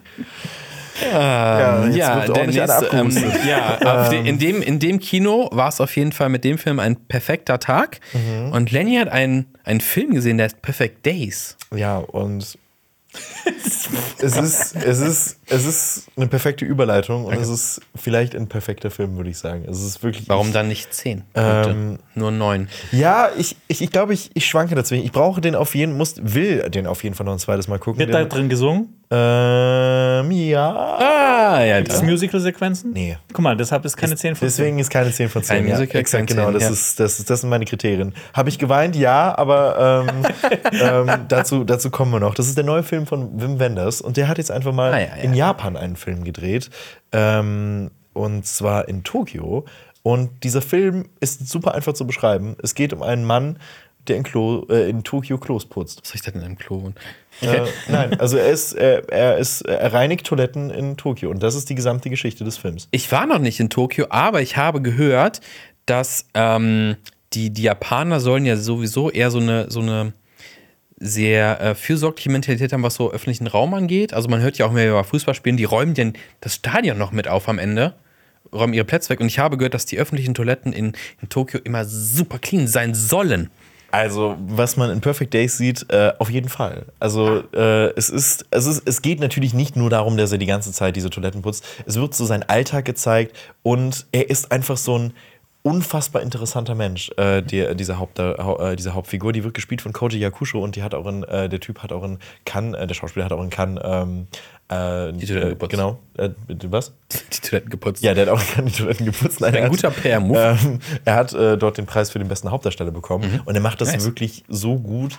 Er spielt einen äh, super belesenen Mann, der äh, einfach wirklich seinem Alltag nachgeht und in kleinen Dingen so viel Schönheit findet. Und ich finde das, ich finde das so toll. Der macht seine Mittagspause da in einem Park und er macht jedes Mal ein Bild mit, mit einer Analog Analogkamera und, und, und, und druckt die sich alle aus von, von, von, von irgendwelchen Bäumen da. Und er hat wirklich so viel Freude am Leben und es und es macht so viel Spaß, das einfach so anzuschauen. Ja. Und es, ist, es zählt wirklich keine krasse Geschichte, aber allein das macht so viel Freude. Es gibt da einen Moment, ähm, wo er Toiletten putzt und er findet einen Zettel, wo irgendeine fremde Person auf dieser Toilette ein Tic-Tac-Toe-Film ange an, angefangen hat. Und jeden Tag geht er auf diese Toilette und spielt mit dieser fremden Person Tic-Tac-Toe. Ah, und dann am Ende schreibt diese fremde Person Thank you auf, auf dieses Tic-Tac-Toe. Und ich habe ich hab geheult. Ich habe wirklich wegen Tic-Tac-Toe, ich habe ich hab so Rotz und Wasser geheult. Ich war Ah, so, oh mein. Gott, das ist so schön. Aber das ist wirklich diese, ich habe das gebraucht. Ich habe das wirklich gebraucht, so ein Film, der so viel Schönheit im Leben findet.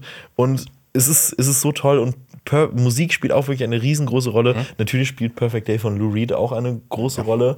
Und schaut euch diesen Film an, denn der kommt Ende des Jahres noch ins Kino. Ja? Vielleicht läuft er auch aktuell schon. Sehr schön. Ähm, Also, wenn wenn das so ein bisschen wieder zurück, weil Zurück, ich, find- also ich Fall finde zurück. halt so die Klassiker, so, ne, Paris, Texas, was für ein großartiger Film. Er hatte mich ein bisschen verloren, als er einen Film über den Papst gemacht ja, hat. ach, der war schrecklich. der war furchtbar. ähm, aber jetzt so, äh, Wim Wenders hat ja auch Bücher über Fotografie rausgebracht, deswegen bin ich ein bisschen hellhörig geworden gerade auch. Ähm, ja, hört sich sehr, Schaut sehr euch schön an. Sehr ist, wirklich ein unfassbar schöner Film. Ja. Sehr schön. Gut, dann Jetzt Marius, gehe ich Von- und verabschieden wir äh, dich und holen ab Alper. Da wir jetzt hier in so einer krassen Männerrunde sind, können wir jetzt als nächstes einen richtigen Männerfilm Über den männlichsten von allen. Den männlichsten Mann überhaupt. Holt mich hier raus. Bitte. Hast du den überhaupt gesehen, den nächsten Film? Ich habe den nächsten Film gesehen und ich fand ihn Nice. auch geil. Ich fand den auch geil, das ist schön. Leider. Ja, weil du ein Mann bist. Weil ich ein Mann bin, Weil du ein. Mann bist.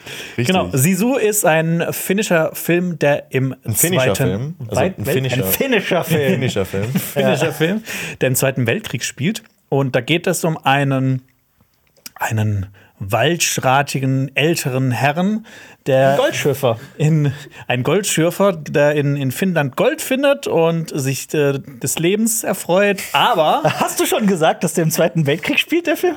Ja, Achso, sorry, tut mir leid, tut mir Wir hören, leid. nicht, wir hören einfach, uns heute einfach nicht gegenseitig Ja, der, zu. der. Zweite Weltkrieg, der, den, das geht ihn nur so peripher an. Aber bis zu dem Zeitpunkt, dass ein Trupp von Nazisoldaten ihm seinen Schatz klauen und er den zurückhaben will und blutige Rache nehmen will. Also im Prinzip geht es um einen finnischen Typen, der, ne, der ein Schrank ist, dem Nazis das Gold klauen und der, er spricht kein Wort. Ich glaube, er sagt. Am, Er sagt- er, er, er, sagt, er ist sehr wortkarg, er ist sag mal so. äußerst wortkarg. Er sagt kaum ein Wort in diesem. Film. Er brummelt ein bisschen, er summt und äh, bringt einen Nazi nach dem anderen, um, um an das Gold zu kommen. Und das war's. Das war die Handlung. Ja, auf sehr unterhaltsame, abstruse, komplett übertriebene Weise. Ja. Der Film, der verabschiedet sich auch von jedweder Realität. Und das macht Spaß. Das macht sehr viel Spaß. Ich hatte großen Spaß mit diesem Film. Ich auch. Also es ist wirklich, also es sind so absurde Momente, wo vor allem auch, wo, wo man sich denkt, okay, jetzt bist du tot. Jetzt, ja, aber jetzt bist du tot. Und er überlebt Ja. halt wirklich alles. Alles. Und ich lehne mich jetzt sehr weit aus dem Fenster. Ich finde ihn den geileren John Wick in diesem Jahr. Wirklich? Ja. Geileren John. Wick in diesem Jahr. Okay. Ich würde, ich weiß, was du meinst, und ich würde sogar zustimmen, obwohl ich John Wick 4 auch sehr mochte. Ja, ich, ich fand John Wick 4 auch gut, Ja. aber ich fand Sisu besser. Sisu ist super. Sisu ist echt ein toller weil, Film. ich, weil es halt immer was komplett anderes Also wirklich auch so absurd und der ist ja auch saukurz. Der ist so irgendwas 87 Minuten lang. Ja. Ist Aber diese, diese, diese, die Kreativität in den, in den Kampfsequenzen ist halt wirklich, die ist top. Ja. Die ist sehr hoch. Also wie teilweise, also ne, man kann jetzt sich hier hinsetzen und sagen, oh, ich find's geil, wie die Nazis abgeschlachtet werden. Aber ähm, wie sie abgeschlachtet werden, ist halt das, was diesen Film ausmacht. Und es gibt auch einen Moment, wo er, ähm, wo ihm was widerfährt, also wo er gehängt werden soll und wie er sich aus dieser Situation befreit. So Das herrlich. Ist, So das ist so, So herrlich. Ja. unfassbar absurd und tut so Ja. weh, aber ja. Das, das ist so ein richtig guter Film, um den man mit seinen Freunden zu schauen und dann danach nochmal zu, zu Revue zu passieren zu lassen. Ey, kannst du dich noch an die Szene erinnern, als der das gemacht hat? Oh, und als er das gemacht hat. Und das mit dem Flugzeug. ich finde es so ein Onkelfilm. Ein Onkelfilm, ja. Onkelfilm. Stimmt. Das ist ein Onkelsfilm. Nein, nein, das ist Der, so, die bösen Onkels kommen ja auch in gewisser Weise Ja. drin vor in dem Film. Nee, das, das, der, das, das ist der Film, den der Onkel so dir auf äh, DVD gibt. So, Ja, hast du schon Hier, Sisu gesehen? Guck den mal, Junge. Ja. Ja, Sisu ist ja auch ein geiles Wort. Ne? Ich weiß nicht, ob das schon geklärt wurde. Das ist so, es gibt keine richtige Übersetzung für dieses Wort. Das, was so am ehesten daran kommt, ist ähm, Beharrlichkeit, Kampfgeist, Unnachgiebigkeit. Aber keins trifft's äh, genau. Ähm, und dieser Mann, um den es hier geht, der verkörpert eben Sisu. Und äh, ja, ist ein kurzer, geiler Film, der Spaß macht. Der nächste Mann im, aus dem nächsten Film, der hat auch so ein bisschen Sisu-Anleihen. Auf jeden. Fall, auf jeden Fall ein Film, den ähm, wir drei gesehen haben zusammen und ich glaube, wir mochten den alle. Ich würde sogar eventuell sogar noch einen Punkt hochgehen. Ich ähm, fand den wirklich fantastisch. Ähm, Lenny, kriegst du es zusammen, worum es geht? Ja, ungefähr. Äh, ich, äh, es geht um einen Franzosen, der ähm, aufgrund Drogen. paar ja, illegale Aktivitäten äh, das Land verlassen muss und dann äh, zieht er nach Thailand und äh, verliebt sich dort und ähm, in eine Frau, die ein, schon eine Tochter hat und ähm, er, ja, er nimmt sich der ganzen Sache an und wird dann auch gefühlt ihr Vater. Baut sich eigentlich ein neues Er Leben baut auf. sich ein ja. komplett neues Ja. Leben auf. Bis er sich dann da auch irgendwie in illegale Sachen rein manövriert. Manövriert, ja. Und dann kommt es dazu, dass seine Frau getötet wird und seine Tochter entführt wird. Und er muss seine Tochter dann, also ja, seine Tochter ist in Anführungszeichen. Ziehtochter. Seine Ziehtochter muss er dann retten. Ja. Und äh, da geht es in die Unterwelt von Thailand, von Bangkok. Ja. Und äh, es ist wirklich abgefahren. Also in der ersten Hälfte ist es wirklich so ein recht geerdetes Drama, finde ich. Mhm. Und ab der zweiten Hälfte ist der komplett Rampage und hat richtig in den besten Momenten die übelsten The Raid-Vibes. Ja. Ja, auf jeden Fall. Also ich finde, der Film, diese ganze Story wurde ja wahrscheinlich auch nur drumherum geschrieben, einfach um geile Kämpfe zu zeigen. Ja, aber dafür finde ich, nimmt die einen sehr großen Teil Ja. ein und dafür finde ich die auch, also die ist gut gespielt, die ist glaubwürdig und die ist emotional und ich finde, das geht komplett. Also es geht runter wie Öl. Total. Ich habe also auch, es ist nicht so, dass ich mir in der ersten Hälfte mich gelangweilt habe und mir gedacht habe, boah, wann geht's denn hier los? Und ich hatte schon währenddessen die ganze Zeit Spaß mit diesem Film, weil er mich emotional, weil ich invested war, weil ich diese Figur, diesen Hauptdarsteller auch total mochte. Und dann geht's aber halt auch wirklich äh, auf die Fresse. Und für mich war das so ein, das ist so das, was, was für andere Leute Taken ist. ist das, ist das, ist das ist mein Taken. Ich fand den wirklich. Haben wir den Titel überhaupt schon gesagt? Ich Ach so, glaube stimmt. Falang, also Farang. Es wird Farang. Geschrieben, aber Scheinbar, ausgesprochen. Ja. Ähm, genau, also ich kenne ich kann ja auch kein Thai oder sowas, es tut mir leid. Ähm, Du kannst nur Thai boxen. Nee, äh, das kommt in dem Film So hier gut wie er? Vor. Nee. nee. Al- äh, Alper kann Thai geboxt werden. Das kann ich sehr gut, ja. Und äh, äh, ich mag also das Essen. Das kann ich auch sehr gut. Aber ansonsten hört es da auch Machen auf. oder essen? Bitte? Kannst du das Essen gut machen oder essen? Nee, Essen kann ich gut. Du hast hier übrigens auch irgendwas, ein Fussel oder so. Oh, sorry. Ah ja, der irritiert mich gerade. Ist weg? Ja. Jetzt ist er weg. Ist egal, lassen wir drin. ähm, ja, Farang oder Falang, wie auch immer man diesen Filmtitel ausspricht. Dummer deutscher Titel, der heißt Schatten der Unterwelt. Ich glaube aber auf Englisch ist der, also in den USA läuft der unter einem doch dummeren, dümmeren Titel. Ich glaube, der heißt Wow. dann Maniac oder sowas. Maniac? Ich glaube, Maniac heißt der. Wow. Ähm, ganz es gibt furchtbar. auch nicht genug Maniac-Filme. Ne? Ja. Wer aber eine gute Geschichte haben möchte mit einer einfachen, aber äußerst effektiven und gut inszenierten äh, dramatischen Handlung und dann aber auch ein Film, wo es aber wirklich sowas von auf die Fresse geht aber und das richtig. Blut auch nicht äh, zu knapp fließt, für den könnte Farang der richtige Film sein. Äh, ist ein toller Film, kann man sich mal so runtergucken, ist jetzt auch äh, kein Meisterwerk, aber wirklich ein toller Film. Mochte den sehr. Damit kommen wir zu einer Serie, die wahrscheinlich ganz anders ist. Richtig. wow, die wahrscheinlich ganz Aber, aber wo es, es gibt auch auf die Fresse. Es gibt auch auf die Fresse. Es gibt auch auf die Fresse. Es ist, ich, es ist so ein bisschen schwierig, weil eigentlich teilt sie sich äh, mit Beef so den ersten Platz. So, ich kann mich da nicht so richtig entscheiden. Meine Lieblingsserie des Jahres ist äh, Scott Pilgrim Takes Off. Und das ist die Anime-Version von den Scott Pilgrim Comics, beziehungsweise des Scott Pilgrim Films. Denn äh, der äh, Produzent dieses Animes ist kein geringerer als Edgar Wright und der hat den gesamten Cast von dem Scott Pilgrim äh, vs. The World zusammengetrommelt und äh, die synchronisieren auch hier jetzt äh, die Figuren. Und er hat sogar selber einen kurzen Auftritt. Ja, richtig. Und auch, auch, ähm, ja, auch andere bekannte Figuren aus ähm, Edgar Wright-Filmen haben einen kurzen ja, Auftritt. stimmt. Ach was. Und ja. Also für alle Ed- Edgar Wright-Fans ist das auf jeden Fall die perfekte Serie. Genau. Ich Sean? Wir wissen es nicht. Ah, wir musst du-. Wir musst wollen du schauen, musst wir du wollen- schauen. wir Ja, wollen ach, du hast sie auch gesehen? Ich habe die auch Wir wollen uns gesehen. auch nicht so weit aus dem Fenster lehnen. Aber was man hier sagen muss, ist die Tatsache, dass das nicht einfach nur die Comics nacherzählt und vor allem auch nicht den, äh, auch nicht den Film. Also es erzählt was komplett Neues. Also es ist Für alle Leute, die so ein bisschen lost sind bei Scott Pilgrim, es geht ja nicht um Scott Pilgrim, der auf eine Frau trifft, die Ramona heißt, sich in sie verliebt und die wollen beide zusammen sein, aber dass das passieren kann, da muss er an ihren sieben Ex-Freunden, Teuflischen. Ex-Freunden und Ex-Freundin vorbei. Und muss gegen sie kämpfen. Richtig. Genau. Ja. Und äh, wenn er sie dann besiegt hat, dann kann er auch mit Ramona zusammen sein. Und das ist eine echt coole, unfassbar irre Geschichte, wie ich finde. Und ich finde aber, Scott Pilgrim Takes Off hat das Ganze noch mal ein bisschen geiler gemacht, weil es so äh, wirklich so einen kompletten Twist noch so mit reingebracht hat und einen sehr krassen Fokus auf Ramona Flowers äh, mit reingebracht hat, was ich super finde, weil ich finde, ihre Figur ist so toll und kommt halt so bei Scott Pilgrim einfach so ein bisschen zu kurz, weil es ja wirklich sehr viel um Scott geht. Und hier geht es jetzt ein bisschen weniger um Scott, äh, beziehungsweise er wird auch in ein neues Licht gerückt, was ich sehr interessant finde und ich glaube, es lohnt sich wirklich für alle Scott Pilgrim-Fans, für alle Anime-Fans, weil es sieht so toll aus. Jonas hasst das Intro. Äh, ich liebe das Intro dieser Serie. Es ist wirklich Ja. äh, sehr, sehr toll. Warum? Was, ist, was hat's mit dem Intro auf So sich? lang wahrscheinlich, so nervig. Ja, ja. Also ich bin jetzt auch nicht so der ultra krasse Anime-Intro-Fan. Außer von manchen. Ja. Aber so, so, so, so generell, ne, ich, ich fand die Serie, die hat schon Spaß gemacht und es ist halt auch so, so ein bisschen hat es mich erinnert, als ob das so eine What-If-Version wäre von dem Film Pilgrim. Scott Pilgrim. Ja, Für mich war aber der Film auch so ein bisschen besser, weil ich finde, dass der halt alles so ein bisschen mehr kondensiert, ein bisschen alles herunterdampft, Mhm. weil die Serie hat, glaube ich, acht Folgen, ah, 30 Minuten ungefähr. Das erzählt dann schon ein bisschen mehr und find, für mich hat es dann zwischendurch schon so ein paar Längen. Das kann ich, ich kann es verstehen. Also ich, also ich, ich muss sagen, ich glaube, ich, ich stecke da so einfach wirklich sehr gerne drin und ich will einfach mehr aus diesem Universum sehen. Und ich, ich finde es einfach so toll, dass wir wirklich den gesamten Cast jetzt wieder äh, zu hören bekommen. Die machen das auch alle wirklich super und ich glaube, die haben auch alle Bock drauf gehabt. Ja, und das, das freut mich wirklich sehr. Deswegen, ich kann Scott Pilgrim Takes Off auch sehr empfehlen. Was schätzt du, was du dem geben würdest? Och, nein, das Spiel. Das, ich habe keinen Bock mehr auf diesen Running Gag. Der ist ätzend, dieser Running Gag, Jonas. Ich, ich werde mich da jetzt mal endlich wehren und sagen, nein, ich werde jetzt keine Zahl sagen. Ich spüre die acht. Nein, die spürst du nicht.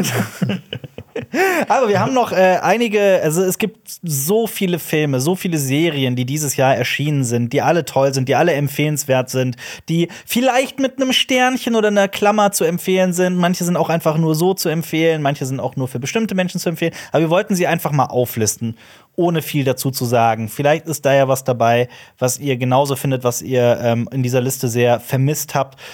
Zum Beispiel Bienenschwarm, Bye Bye Kummer, John Wick 4 haben wir kurz angesprochen, Hitman, die vierte Staffel von The Morning Show, Jury Duty, der Super Mario Bros. Film, den darf man auch nicht vergessen, der war dieses Jahr. Dann der Cronenbergsche Horrorfilm Infinity Pool, Dear Dolls, Roter Himmel, Polite Society, Vergiss mein nicht mit einem Y, Lonely Oaks heißt der im Original. Natürlich der zweite Teil der Spider-Man-Animationsfilme Across the Spider-Verse, ein Film namens Fam, der noch keinen Deutschlandstart hat, Robot Dreams, How to Have Sex, The White Lotus Staffel 2, der wie gesagt gar nicht dieses Jahr war, sondern Ende letzten Jahres, genauso der gestiefelte Kater, der letzte Wunsch, kam in unserer Topliste letztes Jahr nicht vor.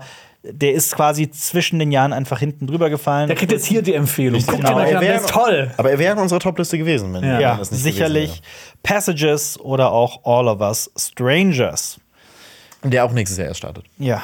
Ja. Dann wünschen wir euch schöne Weihnachtsfeiertage. Ich hoffe, ihr habt eine schöne Zeit und wir verabschieden uns jetzt von euch. Es wird natürlich weitergehen mit CSB-Content.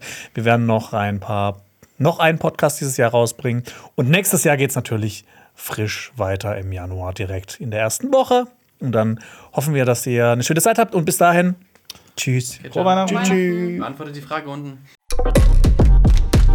Die Funk Podcast Empfehlung. Ich bin Henke, das ist Henkes Corner und ich bin der Meinung, dass die ehrlichsten Gespräche immer in Campingstühlen stattfinden.